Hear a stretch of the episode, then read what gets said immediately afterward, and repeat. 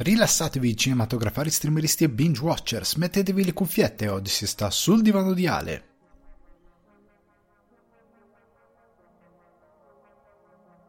Il pezzo che sentite in sottofondo è So There Are No Fuck Buddies di Sibau. Io sono Alessandro Di Guardi, trascendentale presentatore di Sul Divano di Ale, che vi ricordo potete trovare su Spotify, iTunes, Apple Podcast, Google Podcast, Deezer, Amazon Music e Budsprout.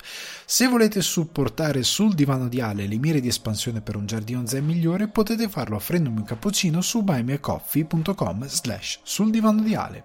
In questa puntata di Sul Divano di Ale Cannes 2022 prepara il suo tappeto rosso a decorare la scalinata del Palais, annunciando i film in concorso. Io non ci sarò e non ci sarà nemmeno David Lynch, che sta lavorando a una versione rimasterizzata di Inland Empire, e non solo. Perciò guarderò da lontano un'edizione pregna di grandi ritorni e presentazioni fondamentali per la stagione cinematografica. Diamo quindi insieme una sbirciata ai progetti più croccanti. Lasciamoci alle spalle l'affascinante croisette della cittadina francese. Vi porto tra i peer californiani per parlare di come Warner vorrebbe cambiare la gestione delle proprietà di sì, cercando il proprio Kevin Feige. Ma come si suol dire, chi cerca un Feige trova un Seth Rogen e in occasione dei 40 anni dell'attore, regista, sceneggiatore, produttore e stand-up comedian canadese non posso fare altro che dedicare un segmento a una delle risate più importanti della commedia americana e della cultura e parlando di California e di pop, come posso non parlare di The Sparks Brothers? Su Netflix è disponibile il documentario di Edgar Wright dedicato ai fratelli californiani, una stupenda opera a introdurci a un gruppo fondamentale per il panorama musicale pop e che se non conoscete imparerete ad amare follemente. Per il ciclo Primavera in Oriente, la rubrica che vi porta sotto i fiori di ciliegio per consigliarvi qualche bel film orientale, vi parlo di Police Story e Boiling Point. Il primo è un monumento del cinema d'azione, una masterclass per ogni stuntman e per ogni amante del cinema di arti marziali. Il secondo è il secondo secondo Kitano, perché vi avevo promesso che avrei riportato le opere di questo regista e io mantengo sempre le mie promesse. Chiacchiere, domande e argomenti frizzantini vi aspettano in questa puntata di Sul divano di Ale. Ragazzi, bentornati o bentrovati sul divano di Ale. Come al solito sono incredibilmente contento eh, di avervi eh, qui con me. Parto ringraziando Eric, uno dei tanti sostenitori che è passato dal bar virtuale di Buy Me a Coffee slash sul divano di Ale per offrirmi un cappuccino. Ti ringrazio tantissimo Eric, non è la prima volta, so che non sarà l'ultima, grazie mille. E, ehm, e, ringrazio tutti voi che siete qui anche in questa puntata, che state seguendo le puntate di eh, l'Arcade di Ale, il podcast dedicato al gaming, c'è anche il canale YouTube per chi preferisce vedermi in video, anche se i contenuti arrivano con un po' di differita. Però ecco, se vi piace il gaming, consigliato anche l'arcade di Ale, consigliatelo più che altro l'arcade di Ale, spero vi piaccia, spero vi, vi divertiate.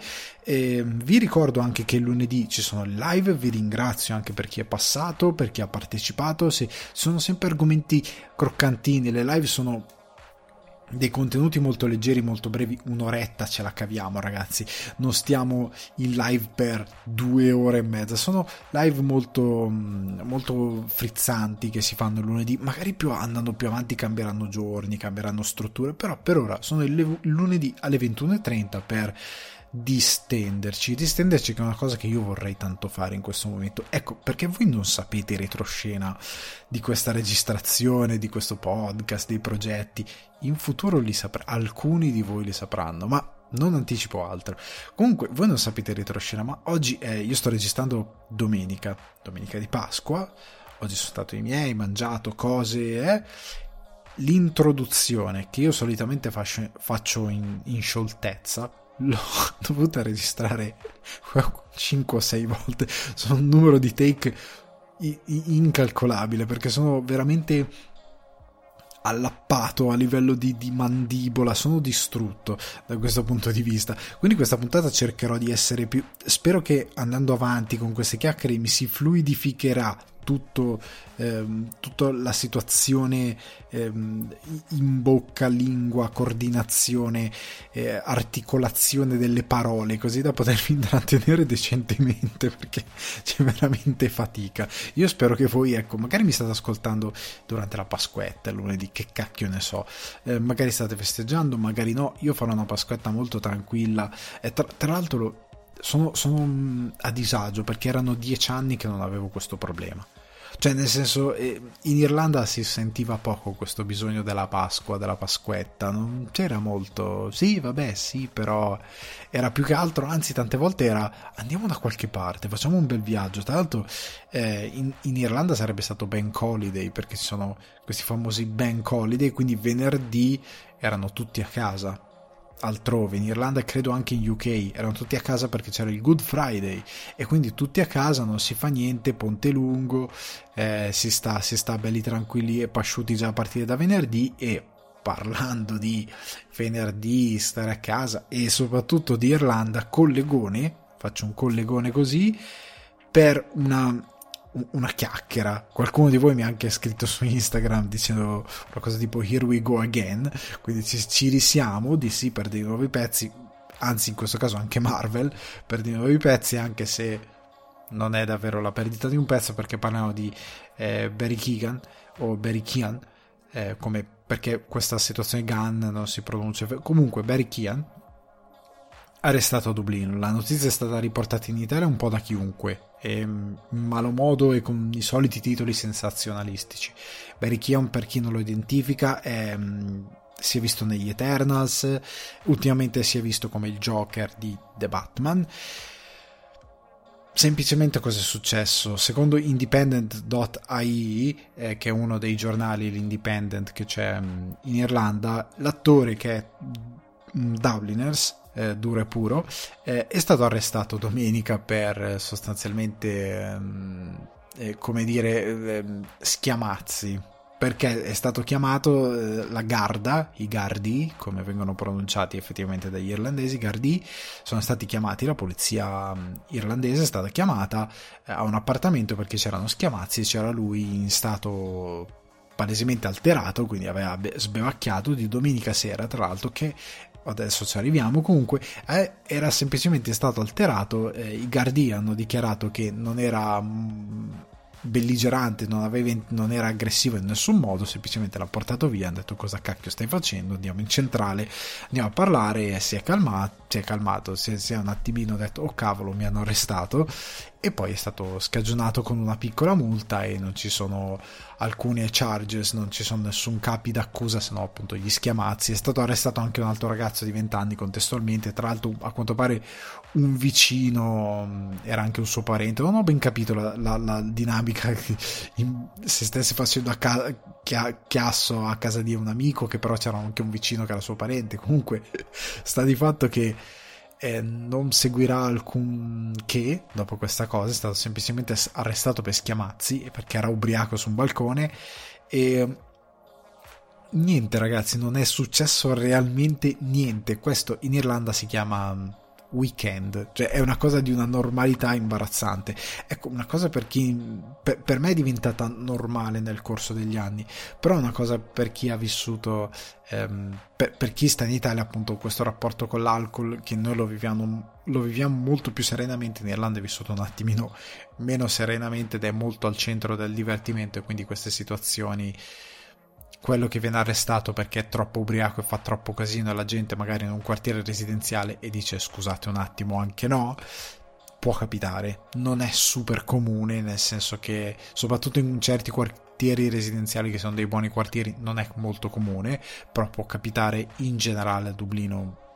Capita tantissimo. Venerdì sabato sono delle giornate abbastanza di fuoco per l'ubriachezza molesta a Dublino, quindi è, è, una cosa veramente che io credo che per gli irlandesi sia, ah ok, va bene, eh, good lad, good lad, che è stato ar- arrestato per, va bene, cioè non, non, gliene frega veramente niente a nessuno e non dovrebbe fregare veramente neanche a noi, anche perché Good Friday, eh, una delle cose che è stata celebrata tantissimo uno o due anni fa, piccola curiosità che magari fregherà nessuno, però ecco, il Good Friday in Irlanda era sol- solitamente un, um, un, giorno dry, cioè quindi non si vendevano alcolici durante il Good Friday, quindi ti attaccavi, sostanzialmente la gente si, si, si caricava di alcolici il giorno prima, sostanzialmente. Questa era la, la risoluzione che applicavano, però generalmente Good Friday non si, beve, non si vendevano alcolici né nei pub né quindi era un giorno in cui effettivamente non si doveva bere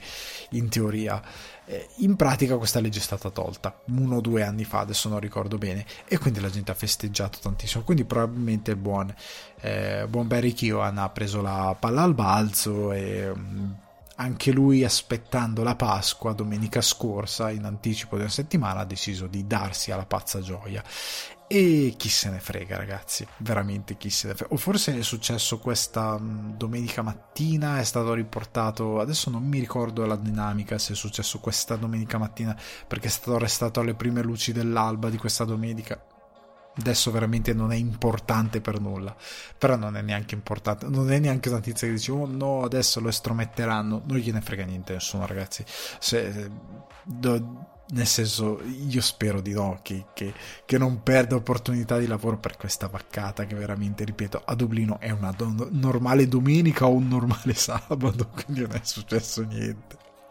Comunque, venendo invece a alle notizie un po' più interessanti, al fatto, come dicevo prima, che chi andrà a Cannes, io non andrò a Cannes anche quest'anno, eh, sfortunatamente, e non ci andrà neanche David Lynch a quanto pare.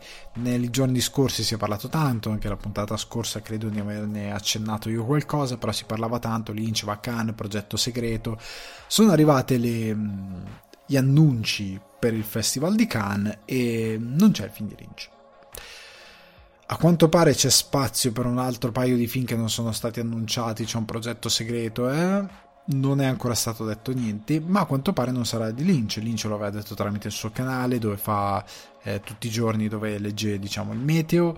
Ehm, lo ha ribadito più volte in delle interviste che sono uscite in questi giorni. Chi ha visto su Instagram eh, nel, durante Domenica di Pasqua ho rilasciato una grafica con una dichiarazione ben precisa non relativa a Kant, ma dopo la esploreremo e sostanzialmente Lynch ha detto che non ha alcun film a Cannes, non sta lavorando su nessun progetto che non siano sculture o dei quadri eh, sui quali al momento sta lavorando, anche se per me è una mezza bugia perché qualcosina forse sta combinando ma non la vuole dire.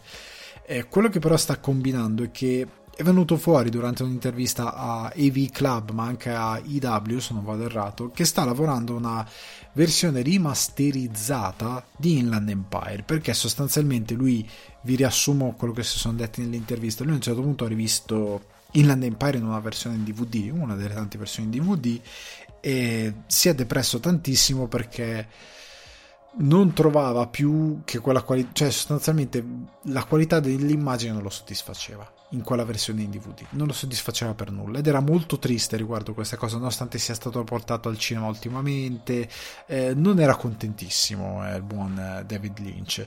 E quindi ha, ha detto che è voluto ritornare a lavorare su Inland Empire eh, perché eh, voleva migliorare la resa di quel film. Alcuni hanno detto: Eh no, cavolo, vedi, ha ammesso che era una stupidata girare il film in bassa definizione con una Sony PD150. In verità, no, non ha detto che fosse stupido. Ha detto semplicemente che in quel momento, come lui ha sempre dichiarato, quella rivoluzione tecnologica di quel momento per lui fu una gran cosa cioè quel periodo in cui svilupp- eh, sperimentava sul suo sito davidlynch.com, faceva piccoli corti, faceva piccole cose in flash, ha fatto la serie di conigli e ha fatto anche Inland Empire. Eh, lui si è sentito di anticipare tutta quella wave che poi, come dico nella monografia che trovate sul mio canale YouTube, eh, sarebbe arrivata dopo di nuovi videomaker e di videomaker che possono fare roba anche tramite YouTube, che sia tramite DSLR o che siano all'epoca con una Sony PD150, seppur in bassa definizione. Poteva fare movimenti di macchina che prima avrebbero richiesto uno studio delle, e avrebbero portato delle complicazioni maggiori, eh, poteva semplicemente girare delle scene, lui è capace a fare fotografie e quant'altro senza eh, grossa crew attorno a lui senza il setup di una scena, ecco, eh, lo specifico brevemente. Quindi semplicemente passare da una scena A a una scena B eh, o semplicemente da un cambio di inquadratura all'interno della stessa scena ogni volta significa rivedere le luci, essere sicuro che tutto sia coerente, eh, impostare la macchina nella posizione corretta, è un lavoro che a volte richiede magari mezz'ora, 20 minuti. Cioè, quando nei, nei film vedete eh, la classica battuta il regista che fa tra quanto siamo pronti per la prossima scena, qualcuno dice 20 minuti, tra me un'ora oppure perché devono mettere in moto una serie di cose che prendono tempo anche a livello tecnico di preparazione della macchina da presa. È un motivo per cui io quando eh, giro a livello indie e mi è capitato a Dublino mi, mi incazzavo magari chi era, con chi era con me in produzione perché dicevo ma porca miseria ma perché ti accolli di girare con una macchina come una Red che richiede un tempo di preparazione piuttosto ampio se magari non la sai usare soprattutto o se magari è la prima volta che lo usi o è solo la seconda volta o comunque il tuo DOP non ha confidenza con quel tipo di macchina da presa? Quando potresti girare tutto con una banalissima Black Magic che ha una qualità enorme e ti porti a casa comunque un risultato meraviglioso. Perché devi fare questa cosa? Perché devi avvicinarti a uno standard cinematografico farlocco, diciamo, per certi versi, o comunque cercare una qualità che non ti serve, l'importante è la tua storia e che sia decente, anzi, che sia buono a livello visivo queste cose qui. Lynch in quel momento aveva scoperto che con quella telecamera poteva fare quello che voleva molto facilmente senza troppi sbattimenti e influenze di Hollywood. E, e quindi aveva fatto tutto così. Lui ha ricevuto anche delle ispirazioni da questa sua scelta.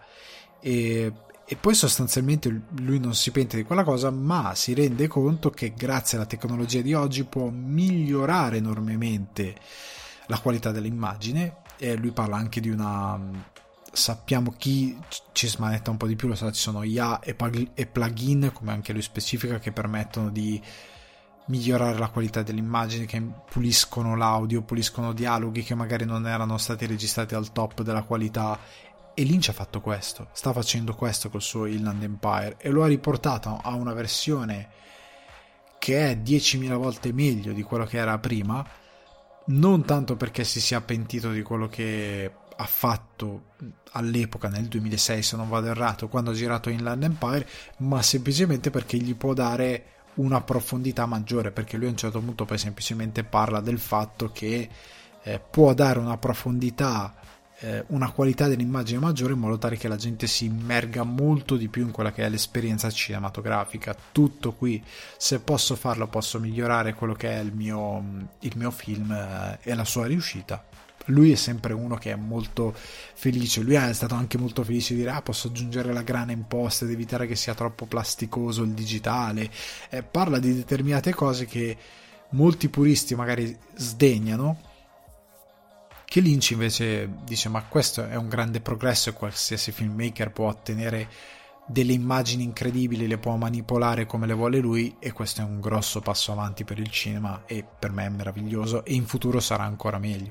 E quindi lui ha, ha una visione molto interessante di questo, ma il giornalista di AV Club che l'ha intervistato dopo che ha parlato di queste cose ha detto ma sai, molti registi anche di un certo livello nella storia del cinema a un certo punto sono ritornati sulle loro opere, le hanno rilavorate e rieditate. Gli ha detto tu torneresti, cioè tu eh, riediteresti Inland Empire per dare una narrativa, un modo di raccontare differente? Lui ovviamente ha detto assolutamente no, perché è esattamente come lo intende, solo, vuole solo migliorare quello che è l'aspetto visivo del film, ma quello che vorrebbe fare è ritornare su Dune.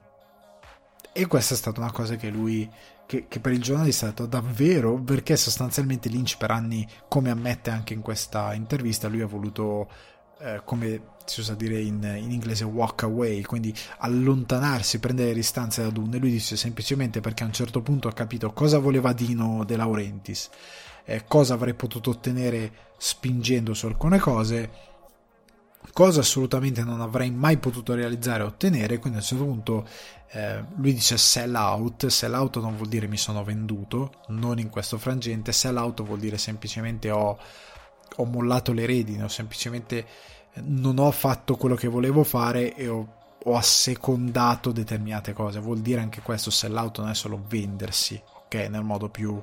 Eh, comune perché vendersi a chi? Non è che si è venduto un produttore che non gli ha dato il cut perché lui parla anche del fatto di non avere il cut non aver avuto il cut finale. Nel momento in cui ha capito i limiti che gli imponeva De Laurentiis che non avrebbe avuto il cut finale è semplicemente andato con la corrente. E lui però lo ritiene un comportamento una storia lui dice usa termini come patetico triste eh, lui si, si, si sente molto avvilito da quella vicenda di Dune e non l'ha mai nascosto però lui dice, io ci tornerei su quel film. Il problema che lui sottolinea è, uno, lui non si ricorda effettivamente che materiale c'è su Dune. Non se lo ricorda, non ne ha idea e ride anche nell'intervista mentre dice questa cosa. Seconda cosa, lui dice, siccome io ho eh, attuato un determinato atteggiamento, anche per essere in linea con quello che gli aveva eh, imposto De Laurentiis a livello di limite e quant'altro, lui dice quello che avrò lì non sarà un girato particolarmente pregiato, ok? Sarà un girato molto eh, grezzo, non sarà nulla di particolarmente raffinato, perché non era quello che avrebbe voluto fare lui a livello ehm, diciamo artistico e a livello di visione sua. Certo, c'è del materiale che renderebbe la storia a quanto si è sempre detto, a quanto ha detto anche De Laurentiis in molte interviste in passato, c'è del materiale che avrebbe reso la storia come la voleva Lynch a livello di minutaggio e quant'altro che avrebbe forse dato più dignità a Dune e più solidità sicuramente a livello narrativo. Il problema è che Lynch ribadisce questa cosa, io non mi ricordo che materiale c'è, io so che non ho fatto il meglio che potevo fare su quel film per queste ragioni che si sono spiegate. Io credo che nel cavò, come usa questa espressione, nel, nel cavò di questa banca come concetto astratto dove c'è l'oro che dovrebbe essere il girato di Dune in verità lui non sa se c'è effettivamente dell'oro potrebbe non esserci. E quindi non sa effettivamente se magari tornare su quell'opera possa essere positivo perché magari potrebbe e questo lo aggiungo io causargli nuova frustrazione perché rivedere che c'è del girato che non è davvero interessante e semplicemente tirare fuori un'opera che sì magari è un po' più completa ma non è buona tra l'altro nei vecchi documentari c'era eh, The Last Movie Mogul, uno dei documentari dove si intervistava Dino De Laurentiis di ABC, mi pare questo documentario della BBC, adesso, no, della BBC credo. Eh, De Laurentiis diceva che il film è stato ucciso nella stanza di editing e probabilmente tanto montato tagliato è andato perduto. Cioè c'è questa probabilità e quindi non si sa quanto lui è più aperto rispetto a in passato a tornare su Dune però c'è questa incognita enorme che non si sa cosa c'è lì da poter montare e da poter effettivamente chiudere in un cut che abbia eh, una solidità maggiore rispetto a quello che è andato nel cinema. Non si sa. E infine c'è anche eh, un discorso eh, lui è molto è bello perché Lynch è molto candido riguardo eh, questa cosa riguardo eh, c'è anche un discorso secondo me di eh, di esperienza, cioè lui dice io ho lavorato con le persone, io con tutte le persone che ho lavorato, lui ha detto ho amato lavorare con Raffaella De Laurentiis, la figlia di eh, De Laurentiis che all'epoca suggerì Lynch che ne era prodotto, e che ne era produttrice del film e che convinse e che iniziò questa partnership tra De Laurentiis e Lynch che poi portò a, a Velluto Blu e altri film molto belli.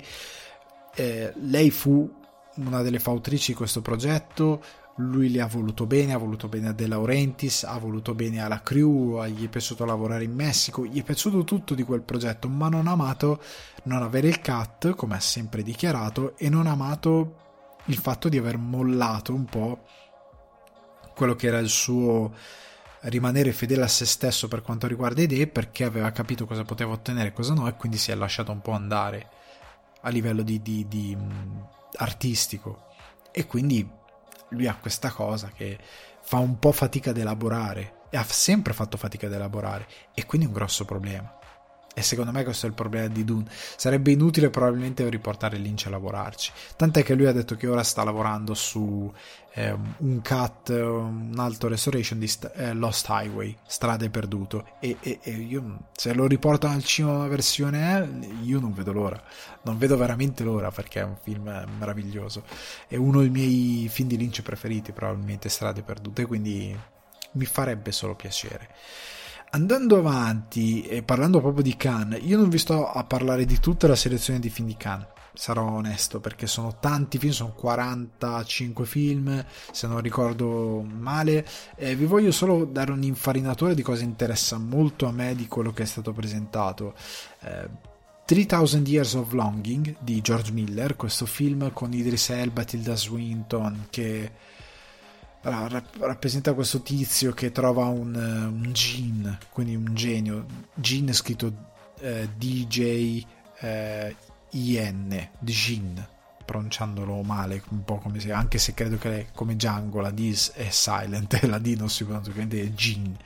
E questo è sostanzialmente una sorta di genio della lampada e parte una sorta di riflessione, da quello che si capisce dalla trama, su, su quasi etica o quant'altro su questa situazione e lì, da lì parte tutto il film. Comunque non si capisce bene, ma io sono solo 3000 Years of Longing è molto affascinante come, come, come titolo e voglio vedere cosa ha fatto George Miller. Voglio vedere se questo film sarà tra i suoi migliori tra quelli tipo Happy Feet, Babe, il sequel di Babe, quelli che dici ok l'ha fatto ma non possiamo anche dimenticarcelo. Devo, bisognerà vedere su quale eh, su quale pila di, di, progetti di Miller si siede, però sono molto curioso. Crimes of the Future, eh, David Cronenberg che ritorna alla regia, che ritorna più che altro a un body horror. Questo termine che è stato coniato a body horror, Kirsten Stewart nel cast, Lea Sedieu, Viggo Mortensen che torna a lavorare con Cronenberg. Eh, sono molto curioso, il trailer è molto affascinante, mi ha ricordato molto Existence o Existence, dipende come volete mettere l'accento. Eh, sta di fatto che sono rimasto un po' perplesso perché mentre lo guardavo pensavo alla paura di magari guardare questo film e scoprire che è fuori tempo massimo. Cioè, Cronenberg è bello perché il suo body horror è sempre connesso su eh, qualcosa incredibilmente aderente in quel momento in cui lui ha, re- ha realizzato il film. Cioè, una preoccupazione particolare di quando lui ha realizzato il film.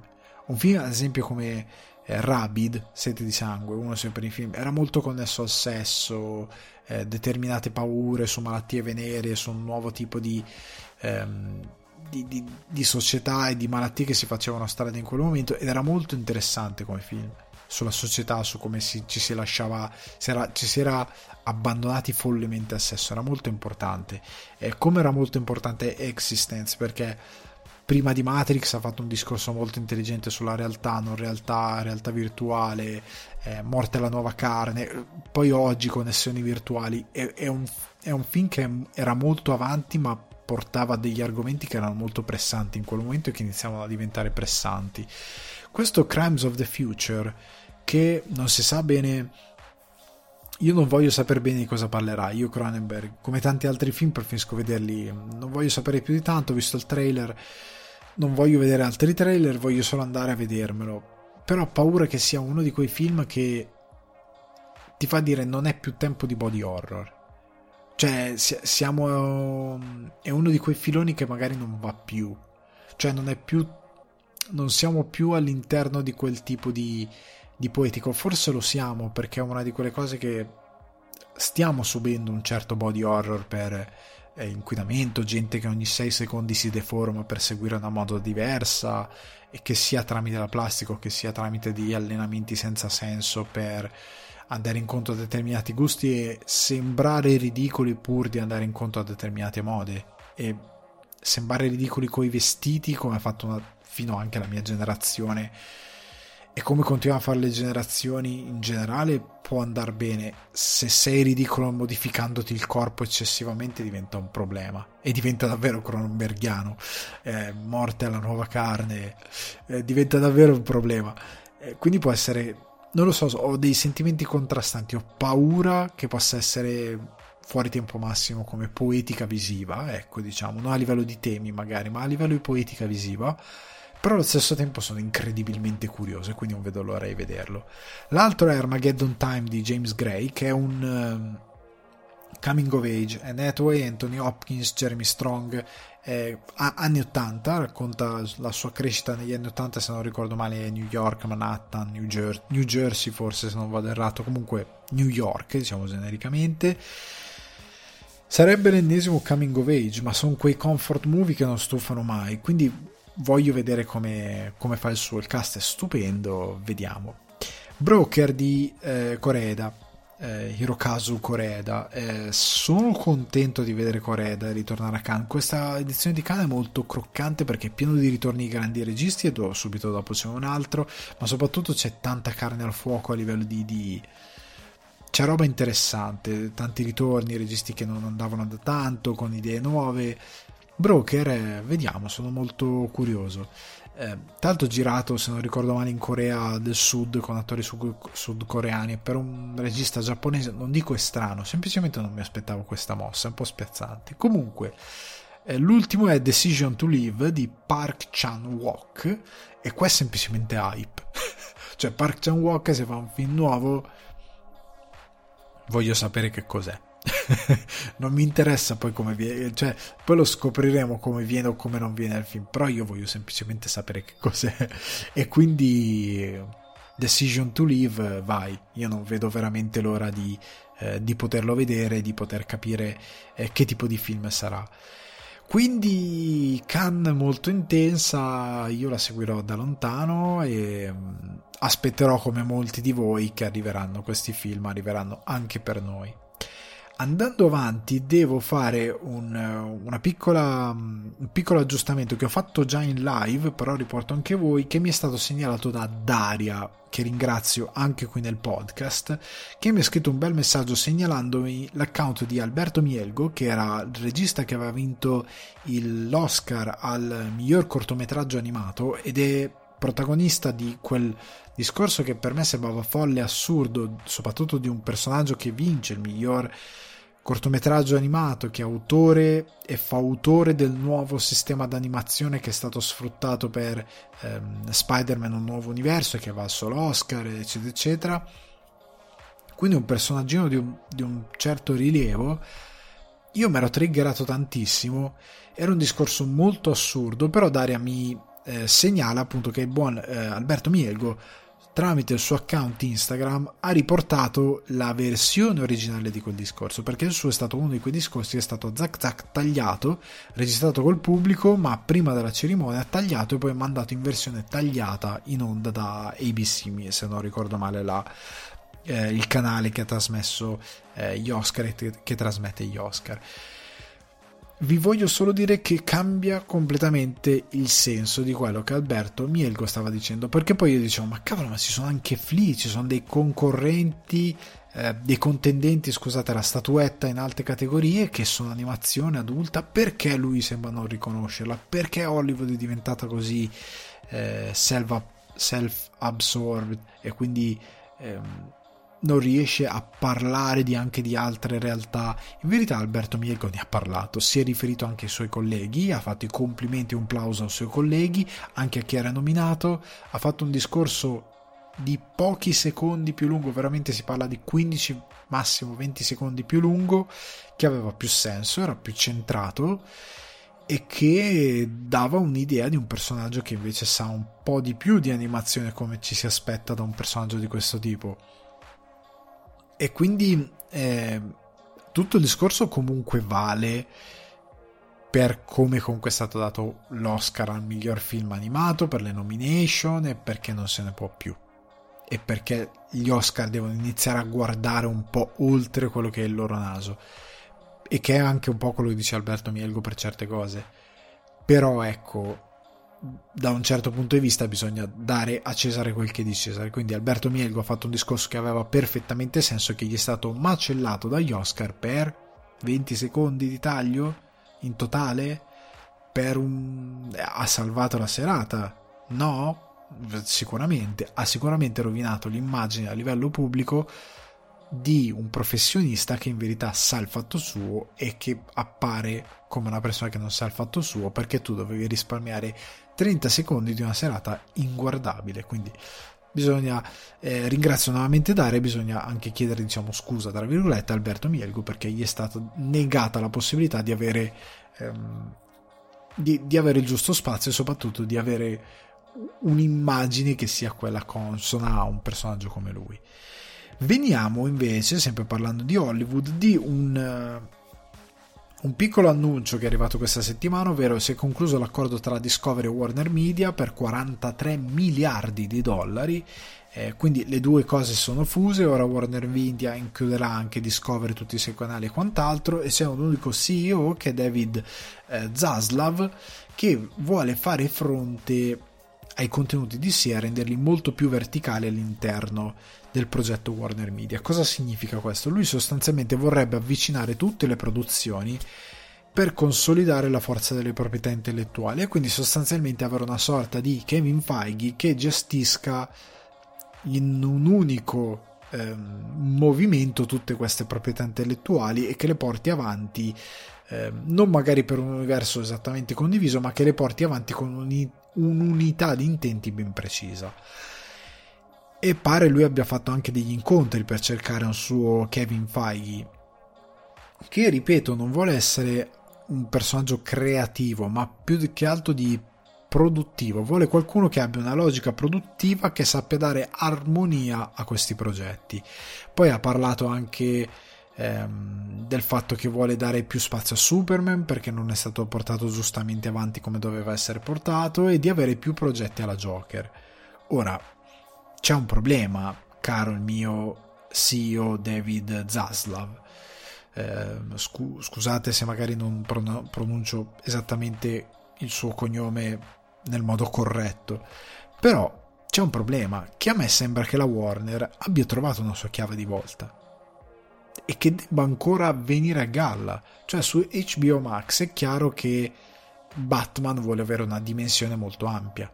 Cioè che il, l'universo di Batman vuole svilupparsi. Il film di Batgirl, la serie su eh, Gotham PD che è diventata invece una serie su Arkham Asylum, è un progetto particolare. La serie spin-off sul pinguino di ehm, Colin Farrell in The Batman che è in entrata ufficialmente in pre-produzione, quindi entrerà in produzione, quindi vedrà la luce. Eh, il nuovo cartone di Team Sale che riporta un, delle avventure di Batman. Quindi ci sono una serie di progetti che stanno venendo a galla eh, James Gunn, il suo Pacemaker è andato così bene, Peace, scusa, non Pace, Peacemaker è andato così bene, noi lo vedremo a un certo punto, Peacemaker è andato così bene che la Warner gli ha confermato una seconda stagione, eh, a quanto pare fosse uno spin-off, a quanto pare sta parlando, lui ha detto ultimamente che sta parlando riguardo un sacco di progetti sia DC che Marvel, ormai quest'uomo ha in mano tante cose, se le merita, e oltre al fatto che c'è in produzione Shazam 2 e in produzione, anzi in post produzione stanno arrivando al cinema Shazam 2, Aquaman 2 che è quello che mi sembra forse più alieno alle logiche del mondo DC per come sta andando avanti ora, eh, The Flash che dovrebbe dare una certa unità di intenti al futuro eh, DC, Black Adam. Eh, e poi i, i, i, progetti relativi a Superman di JJ Abrams, c'è il Superman nero, ci dovrebbe essere anche un Superman canonico, diciamo per così dire. Esistono dei progetti che, ah, oltre alla serie Lois and Clark, che tanti mi hanno consigliato e che pare essere, una bu- pare essere una buona serie, contrariamente a molte altre di CW. Insomma, la Warner si sta muovendo per dare una propria unità di intenti e una propria poetica a un determinato universo. Non in modo corale come fa Marvel, perché che a me loro decidono di sviluppare un proprio universo Batman e facciano tutto di quello e poi un universo Superman. E poi magari a un certo punto avranno un universo corale con il loro Batman del, che verrà fuori dal The Flash o che verrà introdotto a un certo punto per entrare in quell'universo di The Flash. Eh, un Superman. Quale che sia il futuro di magari un universo condiviso che riporterà ad avere una Justice League a schermo che sarà quello che sarà ehm, sembra che ci sia un'unità di intenti, sembra che la DC abbia trovato dopo Joker e con il test andato benissimo di The Batman un'idea di dire ok, diamo questi film a degli autori che hanno delle idee, che hanno una dimensione di questi eroi e che gli danno una forza a schermo che poi può arrivare benissimo al pubblico. Eh, James Gunn per Peacemaker, per The Suicide Squad, io credo che abbiano trovato una loro vena e che deve ancora venire fuori. Quindi cambiare questa vena in corso non so quanto possa essere intelligente. Può essere intelligente avere qualcuno che gestisca altri progetti e che dia una quadratura diversa a altri progetti. Ma non so quanto. Io ho sempre trovato brutto scimmiottare Marvel perché palesemente non funziona. Bisogna trovare un produttore sì che si occupi di queste proprietà intellettuali, che dia una visione d'insieme, ma lasciate fare a un determinato percorso che si è visto a un certo punto. Ok, andiamo con il Batmanverse in una direzione ben specifica. Perfetto, andiamo in quella direzione, sviluppiamo quello che sia tutto su HBO Max e la gente lo può trovare lì, il podcast, eh, il cartone animato di Team Sale, eh, Batgirl, il suo universo, che si collega a quanto pare a quello di eh, The Flash, perché una cosa importante di The Flash che io ribadisco da un paio d'anni da quando se ne sa del progetto, il Batman di Michael Keaton è anche in Batgirl, quindi mi state dicendo che il Batman di Keaton è il Batman di quell'universo. È quello l'universo di riferimento, quindi quello mi diventa canonico. Ok? Quindi mi state creando una linea temporale specifica e mi va bene così. Nel momento in cui ci sarà il pinguino con la sua serie, magari si collegherà a Gordon e magari si collegherà alla serie Arkham Asylum. Tu mi stai dicendo che il film e questi spin-off televisivi sono collegati in un unico universo. Non sono tutti insieme, non c'hai il casino di dover avere a che fare, che è una cosa che ti rovina la continuity, come sta vedendo Marvel ormai.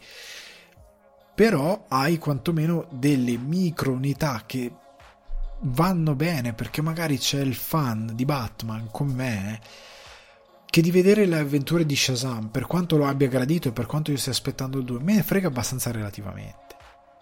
E quindi tu devi garantirmi la possibilità di avere questo tipo di, di divertimento particolare. Poi io posso decidere comunque di guardarmi Batgirl, potrei anche decidere di no e continuare col Batman di Pattinson. Lo guarderò sicuramente Batgirl perché mi interessa quello che stanno facendo, come guarderò The Flash, come guarderò, alla fine li guarderò tutti questi film e anche le serie, li guarderò tutti e con gioia. Se saranno brutti saranno brutti, non mi importa, ma voglio avere una sorta di libertà di non avere questo peso di avere ogni produzione che deve essere minata ad avere un tono comune, un peso comune, perché poi vediamo tutti anche con Moon Knight cosa succede, con altre produzioni cosa succede, che devi uccidere determinate possibilità creative, creative per cosa? Perché devi ingaggiare il pubblico con un interesse su qualcosa che non si può mai spostare. Quel pubblico sta crescendo. I ragazzini che dieci anni fa avevano 10 anni, ora ne hanno 20 e quelli che magari ne avevano 15 ora ne hanno 25 da, un certo punto passeranno in una fase in cui determinate battute che sono incredibilmente cringe che erano già cringe prima non le digeriranno più e non gli andrà più bene guardare determinate cose quindi io credo che sotto un certo punto di vista DC deve trovare la sua vena e non seguire cose che io credo non possa davvero seguire. È meglio che faccia quello che vuole fare. Ma ora ragazzi, un momento che per me è meraviglioso, un momento veramente, veramente, veramente bello, ovvero posso parlare e posso farlo con, con ragione di uno degli uomini per me preferiti di, di Hollywood, che è Seth Rogen Seth Rogen che questa settimana alcuni di voi magari avranno letto il mio articolo su cinefax.it dove ho ragionato di più sulla sua carriera, qua andrò molto di più a braccio, ne parlerò molto di più a braccio e vi spero di invitare qualcuno che non lo conosce a conoscerlo, eh, perché per me lui ha compiuto 40 anni, ecco questa è stata l'occasione, no, non so neanche se l'ho appena detto o meno, comunque lui ha compiuto 40 anni e ho voluto omaggiarlo in questo modo, ma soprattutto voglio omaggiarlo anche qui nel podcast perché ehm, per me ha due cose fondamentali. Uno il fatto, Seth Rogen, uno il fatto di essere una totale anomalia di Hollywood in senso positivo e due di aver dato al cinema americano, alla commedia americana, demenziale o meno, o comunque a livello solo di comico, che sia demenziale o meno, una voce senza la quale Hollywood sarebbe all'asciutto. Questo perché? Perché attorno agli anni 90-2000 c'è stata una wave di nuovo demenziale. Cioè, per un certo punto era Jim Carrey. Jim Carrey dominava il demenziale. A un certo punto è arrivato Ben Stiller, sono arrivati Will Ferrell, ehm, Paul sono arrivati un po' di questi personaggi. Ehm, lo stesso, ehm, sì, lo stesso appunto Ben Stiller che poi con, portando ehm, Owen Wilson e Owen Wilson ha portato qualche film con Jackie Chan, hanno portato qualcosa di comico, però tutto incredibilmente ingenuo. Ben Stiller ha fatto delle cose stupende sia chiaro, è uno di quelli che ha dato veramente tanto. Però il demenziale, anche con Will Ferrell, è durato veramente poco. È vera- durato veramente poco. C'è stato un giro di film nei primi anni 2000 e ora che siamo nel 2022 questa cosa se non fosse stato per Rogan che negli ultimi veramente vent'anni ha costantemente dato qualcosa al cinema americano rimanendo sempre molto interessante molto fresco anche nelle operazioni meno riuscite, ha dato una vena che altrimenti non sarebbe esistita. E il cinema americano demenziale, ma anche il cinema comico americano sarebbe un po' più fiacco, sarebbe quasi spento, quasi morto, quasi totalmente banale per certi versi. Ma in particolar modo lui è un'anomalia assoluta. Facciamo un piccolo recap. Allora, eh, prima di tutto, se qualcuno volesse contraddirmi riguardo il fatto che Seth Rogen non sia effettivamente un personaggio del quale parla- parlare, parliamo di cosa è in ballo, giusto per, per inquadrarlo adesso, in questo momento, nel presente, se qualcuno non volesse essere convinto o, chiede, o credere al fatto che lui sia fondamentale per Hollywood. Lui è arrivato in questo momento ad avere su Disney Plus c'è Pam e Tommy, la serie con Lily James, Sebastian Stan e Nick Offerman anche per Nick Offerman, Nick Offerman, scelta geniale, una serie che sostanzialmente parla del primo sex tape rubato della storia, che è quello di Pamela Anderson e Tommy Lee. Fare una serie su questa cosa, come l'hanno fatta, io la devo finire, veramente ci vuole veramente Seth Rogen, altrimenti non esisteva questa cosa, diventava un dramma insopportabile, un dramma legale, diventava una... oppure non veniva fatta proprio. Lui prende questa cosa super pop che oggi sembra quasi eh, il fatto che quello sia stato il primo, le implicazioni, tante cose sono successe. Lui la porta con un'intelligenza rara. Lui e Evan Goldberg, perché sono i due buddy, lui, loro due, scrivono sempre insieme, dirigono insieme, fanno film insieme. Eh, Seth Rogen, Evan Goldberg non compare praticamente mai, però Seth Rogen c'è, eh, è anche appunto attore. Eh, L'altro progetto che vedremo è The Fablemans, ok, di Steven Spielberg con Paul Dano, Michelle Williams e David Lynch ed è questo film dove Spielberg praticamente ripercorre quello che è stata la sua infanzia, ci, ci, ci porta a, a, probabilmente a scoprire perché è diventato come è diventato Steven Spielberg a livello di eh, influenza e quant'altro. E Rogan appunto è stato scelto per fare il, lo zio simpatico del di quello che dovrebbe essere il piccolo Spielberg. Eh, Rogan sta anche lavorando al reboot in CGI delle Tartarughe Ninja, che non è da poco. Cioè, è un brand che da anni è in cattive acque. Il live action prodotto da Bay è inguardabile, è veramente inguardabile, è brutto come action, è brutto come CGI, è brutto come VFX, non ha avuto praticamente alcun impatto sulla cultura pop dei personaggi così forti, è assurdo e un giorno vi parlerò dei vecchi film. Comunque, è un reboot di questi personaggi in CGI, lo sta scrivendo, incredibile, darà la voce a Donkey Kong nel progetto Nintendo e con Goldberg Rogan sta scrivendo la sceneggiatura dell'adattamento del, del, um, del documentario, quindi in forma narrativa cinematografica, Scotty and the Secret History, History of Hollywood, diretto a quanto pare da, sarà diretto da Luca Guadagnino. Questi sono alcuni progetti nei quali lui ha le mani in pasta in questo momento. Sono tutti progetti di primo piano di Hollywood. Ok? Quindi eh, il cristiano è in diverse produzioni. Eh, senza citare che lui comunque è mischiato come produttore in The Boys, altra roba, ma ci arriveremo. Allora, da dove viene Seth Rogen? Seth Rogen viene dal Great White North, il Canada. Seth Rogen è uno di tanti quei personaggi che noi da lontano guardiamo Hollywood e diciamo ah è americano, no è canadese. Lui viene dal Canada, come Robin, Robin Cerbaschi. l'attrice che poi è canadese anche lei ehm, Kobe Smulders che è nella lista di tanti attori che vengono dal Canada e che noi da attori, perso- registi eh, ve ne cito alcuni Jim Carrey, Ryan Gosling, Ryan Reynolds Mike Myers, Elliot Page, Keanu Reeves, Will Arnett, Rachel McAdams eh, Christopher pa- Plummer, Sandra Ho Donald Kiefer Sutherland, Dan Aykroyd, Kobe Smulders appunto citata prima Denis Villeneuve, David Cronenberg e James Cameron questi sono alcuni dei nomi che vengono dal Canada e sono alcuni dei nomi più in vista del, um, del cinema americano. Ce ne sono moltissimi altri.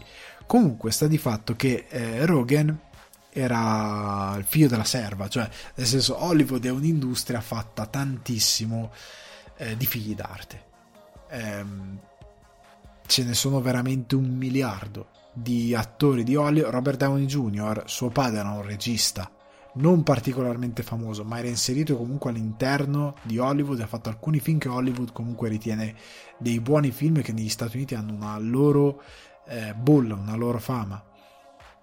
Eh, Jeff Bridges era già, aveva il padre, era già inserito in Hollywood. Eh, Drew Barrymore era già inserita a Hollywood, aveva tipo il nonno aveva recitato in un film di, di oddio non mi ricordo se di Orson Welles o di Frank, Frank Capra, adesso non mi ricordo dove, con registi importanti, era un attore veramente importante ehm, della Hollywood, diciamo d'oro. Ce ne sono due miliardi di attori di Hollywood che vengono da personaggi già inseriti. Seth Rogen, oltre ad essere di Vancouver, quindi di essere esterno, diciamo, uh, al mondo di Hollywood, anche se a Vancouver, a Vancouver, ci girano un botto di roba che poi ci, fa, si spacciano come location americane, serie tv e quant'altro. Comunque, ehm, lui a 12 anni decide di fare lo stand-up comedian. A 12 anni. Questa è la prima anomalia di Seth Rogen. Lui è uno dei pochi personaggi, ora a 40 anni ha una carriera, ha un curriculum incredibile, ma perché lui ha iniziato a 12 anni e non perché i genitori l'hanno spinto, questa è un'altra cosa, è pieno anche di bambini attori o quant'altro che vengono spinti dai genitori per eh, riscatto sociale o quant'altro e come possiamo vedere anche il bambino di mamma ha perso l'aereo o che magari si ritrovano lì e che a 25 anni sono sfondati, a 30 ancora di più e a 40, oh ah, ok, ritorno alla ribalta, tu dici porca miseria, ci hai messo veramente tanto. Comunque ci sono tanti che poi non vanno avanti, eh, tanti che rinunciano, tanti, tanti, che finiscono solo in ruoli secondari e non gliene frega niente di fare successo.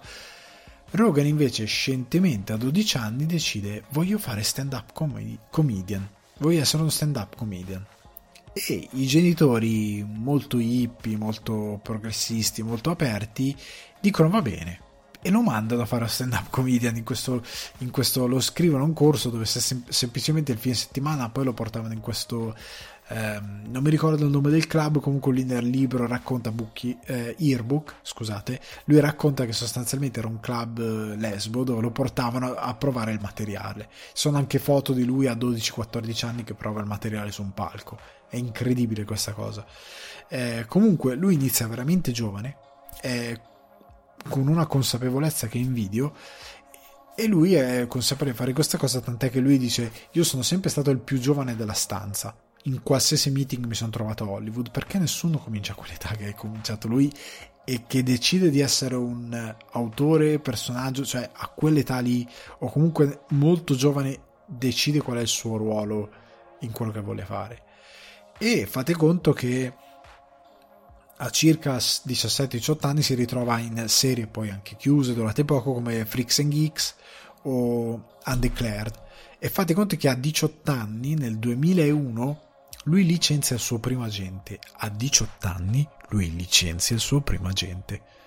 Cioè io non conosco persone che a 18 anni avevano un agente che lo hanno licenziato perché erano incompetente. Cioè nel senso è una cosa folle e soprattutto eh, lui poi a 18 anni finisce a fare il provino, o comunque nel 2001-2002 finisce a fare un provino per 8 Mile con Jason Siegel, eh, Marshall di How I Met Your Mother, con cui sono amici. A quanto pare avevano fatto appunto anche Freaks and Geeks, se non ricordo male, lo avevano fatto insieme.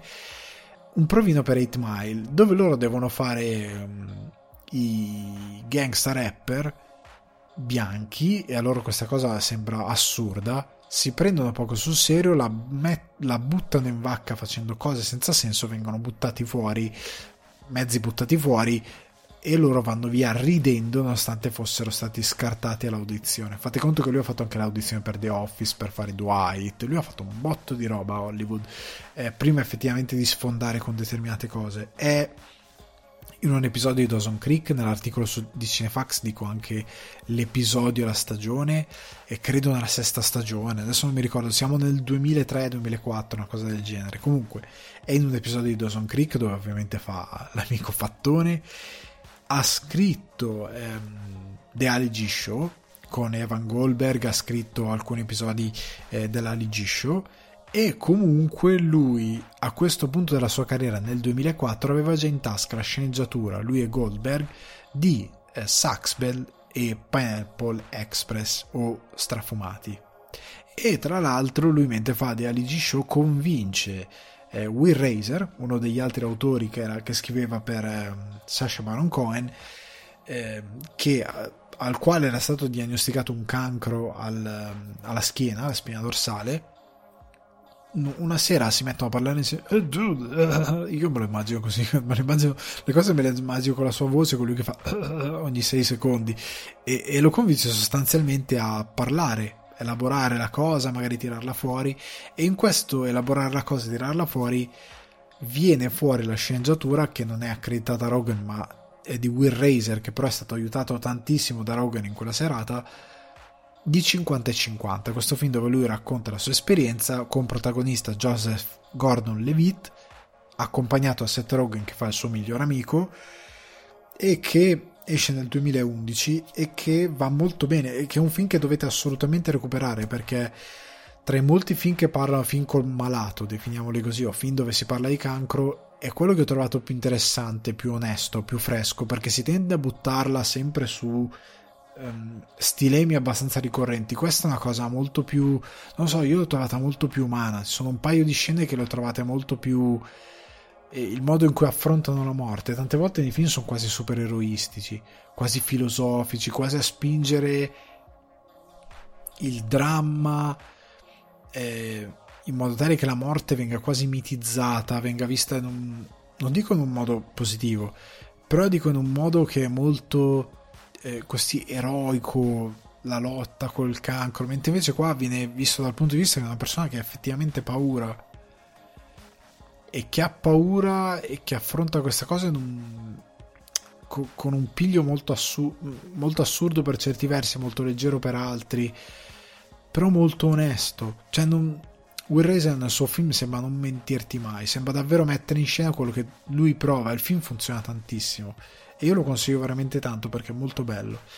E anche Rogan qua è, dà un contributo interessante a alla, alla, produzione. E lui ne è anche produttore tra l'altro di questo film. Quindi nel 2011 lui è produttore di un film di un certo tipo. Ma nel 2007 e nel 2008 escono appunto prima Saxben nel suo Super Bad nel 2007 e nel 2008 Strafumati ovvero Pineapple Express. E Super Bad non è che esce così Super Bad ha avuto 20 milioni di budget e alla fine ha incassati 121 milioni di dollari negli Stati Uniti o nel Nord America e 170 nel mondo. Cioè ha fatto un botto incredibile. E ha fatto un botto incredibile perché è comunque un film che il, um, prende un po' il coming of age perché sostanzialmente sono dei ragazzi, eh, se non l'avete mai visto, Dio mio recuperatelo, sono questo, questi tre ragazzi che eh, prima di lasciare il college decidono che devono almeno fare sesso. Prima di lasciare l'high school e andare al college devono decidere che devono fare sesso con almeno una ragazza, possibilmente con la ragazza che gli piace. E quindi per infilarsi a questa festa super cool, l'altro c'è anche Emma Stone, eh, se, se, può convincere qualcuno, c'è Jonah Hill giovanissimo.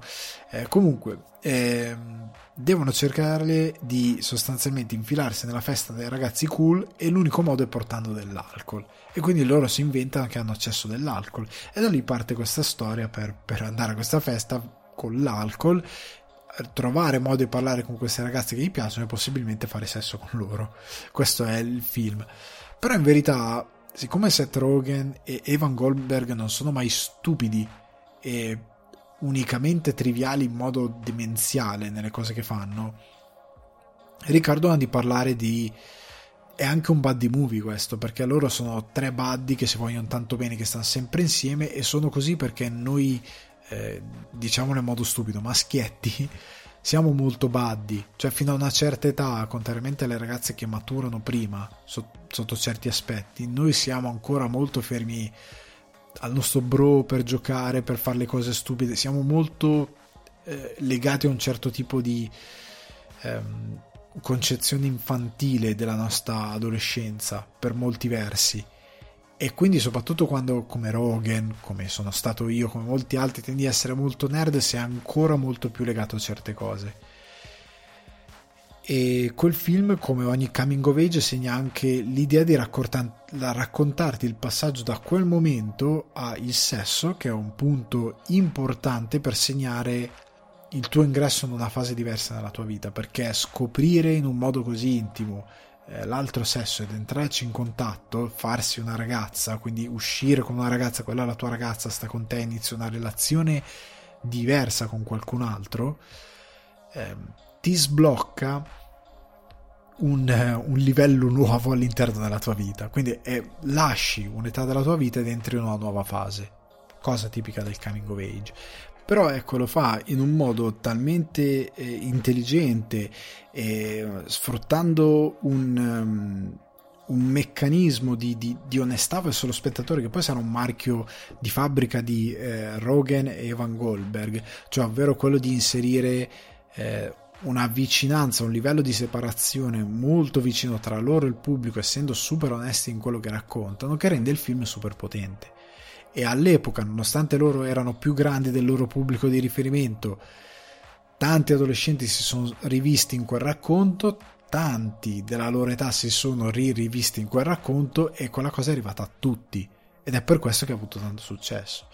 Invece Pineapple Express o Strafumati, il titolo italiano è abbastanza orribile, anche quello 27 milioni spesi, in totale 87 milioni nei USA, un successo un po' più basso e 101 nel mondo, è stato un successo molto più relativo ehm, che però è andato bene perché comunque introduceva lo stoner movie per come lo fanno Rogan e Goldberg questo termine orribile che la stampa ha creato per definire questi film dove il fulcro è la droga che è una cosa molto importante per Goldberg e Rogan stesso. Comunque sta di fatto che introducono questo tipo di demenziale appunto molto legato alla droga, molto legato al fatto che, eh, come succede in altre produzioni loro, il, ehm, il, ragazzo che consuma erba non è più un reietto della società, cioè non è più un criminale, un, uno che deve rivoltare la sua vita per diventare qualcuno di migliore, è semplicemente un un buon tempone come Seth Rogen che gli piace semplicemente fumare l'erba e basta e giocare al Nintendo 64 che questa è l'alta forza di Rogen di riuscire a normalizzare eh, videogiochi, le canne come una parte ehm, della vita di qualsiasi teenager senza criminalizzarla, senza demonizzarla, senza portarlo sempre a estremi eh, idioti e più che altro anche i videogiochi, cioè è chiaro che Seth Rogen gli gli piace fare determinate cose, gli sono piaciute determinate cose della sua vita. E che le celebra, cioè lui parla di GoldenEye, cioè è proprio uno dentro determinate logiche e non puoi non volergli bene a quel, a quel folle uomo lì. E quindi si avvicina al pubblico, è questo che funziona di lui, lui riesce incredibilmente a usare il suo retaggio pop per dare onestà al suo racconto, cioè lui fa un po' quello che fa Tarantino copiando la lezione diciamo di Elmore Leonard. Cioè pur creando una storia di fantasia pur creando una storia sopra le righe lui inserisce il suo retaggio pop che lo avvicina al pubblico e lo rende uno del pubblico. E inserisce determinati elementi che lo rendono super onesto nella sua narrazione in modo tale da, da costruire un rapporto con lo spettatore in modo tale che lo, che lo spettatore creda quasi che quel racconto possa essere vero perché il mondo descritto è lo stesso dove vive lo spettatore. e quindi tu ti aspetti di poter incontrare i personaggi strafumati per strada e allo stesso tempo comunque i personaggi strafumati vivono in un mondo dove i criminali ci sono, sono pericolosi, hanno le pistole comunque è un film che ha anche dei risvolti diciamo action per così dire anche se è un termine sbagliato molto divertenti, molto interessanti, fa delle fusioni che non ti aspetteresti. In altri film generalmente queste situazioni sono buttate talmente tanto sul demenziale che mm, sono quasi irrilevanti o sono veramente idiotiche. Mentre Rogan gli dà, cerca di dargli una minima solidità che le sfrutti anche, che le sfrutti anche in commedia, ma che diventano estremamente parte del racconto e che fondano quasi i generi in un modo completamente folle e nuovo per certi versi, ok? E, ehm, la cosa che definisce Rogan da questo punto in avanti, lo ripeto, è il fatto che lui non si vergogna assolutamente del suo retaggio pop. Cioè lui non si vergogna di dirti che si sfondava di Nintendo 64 e GoldenEye con gli amici. Come non si vergogna di dirti che eh, gli piace fumarsi le canne.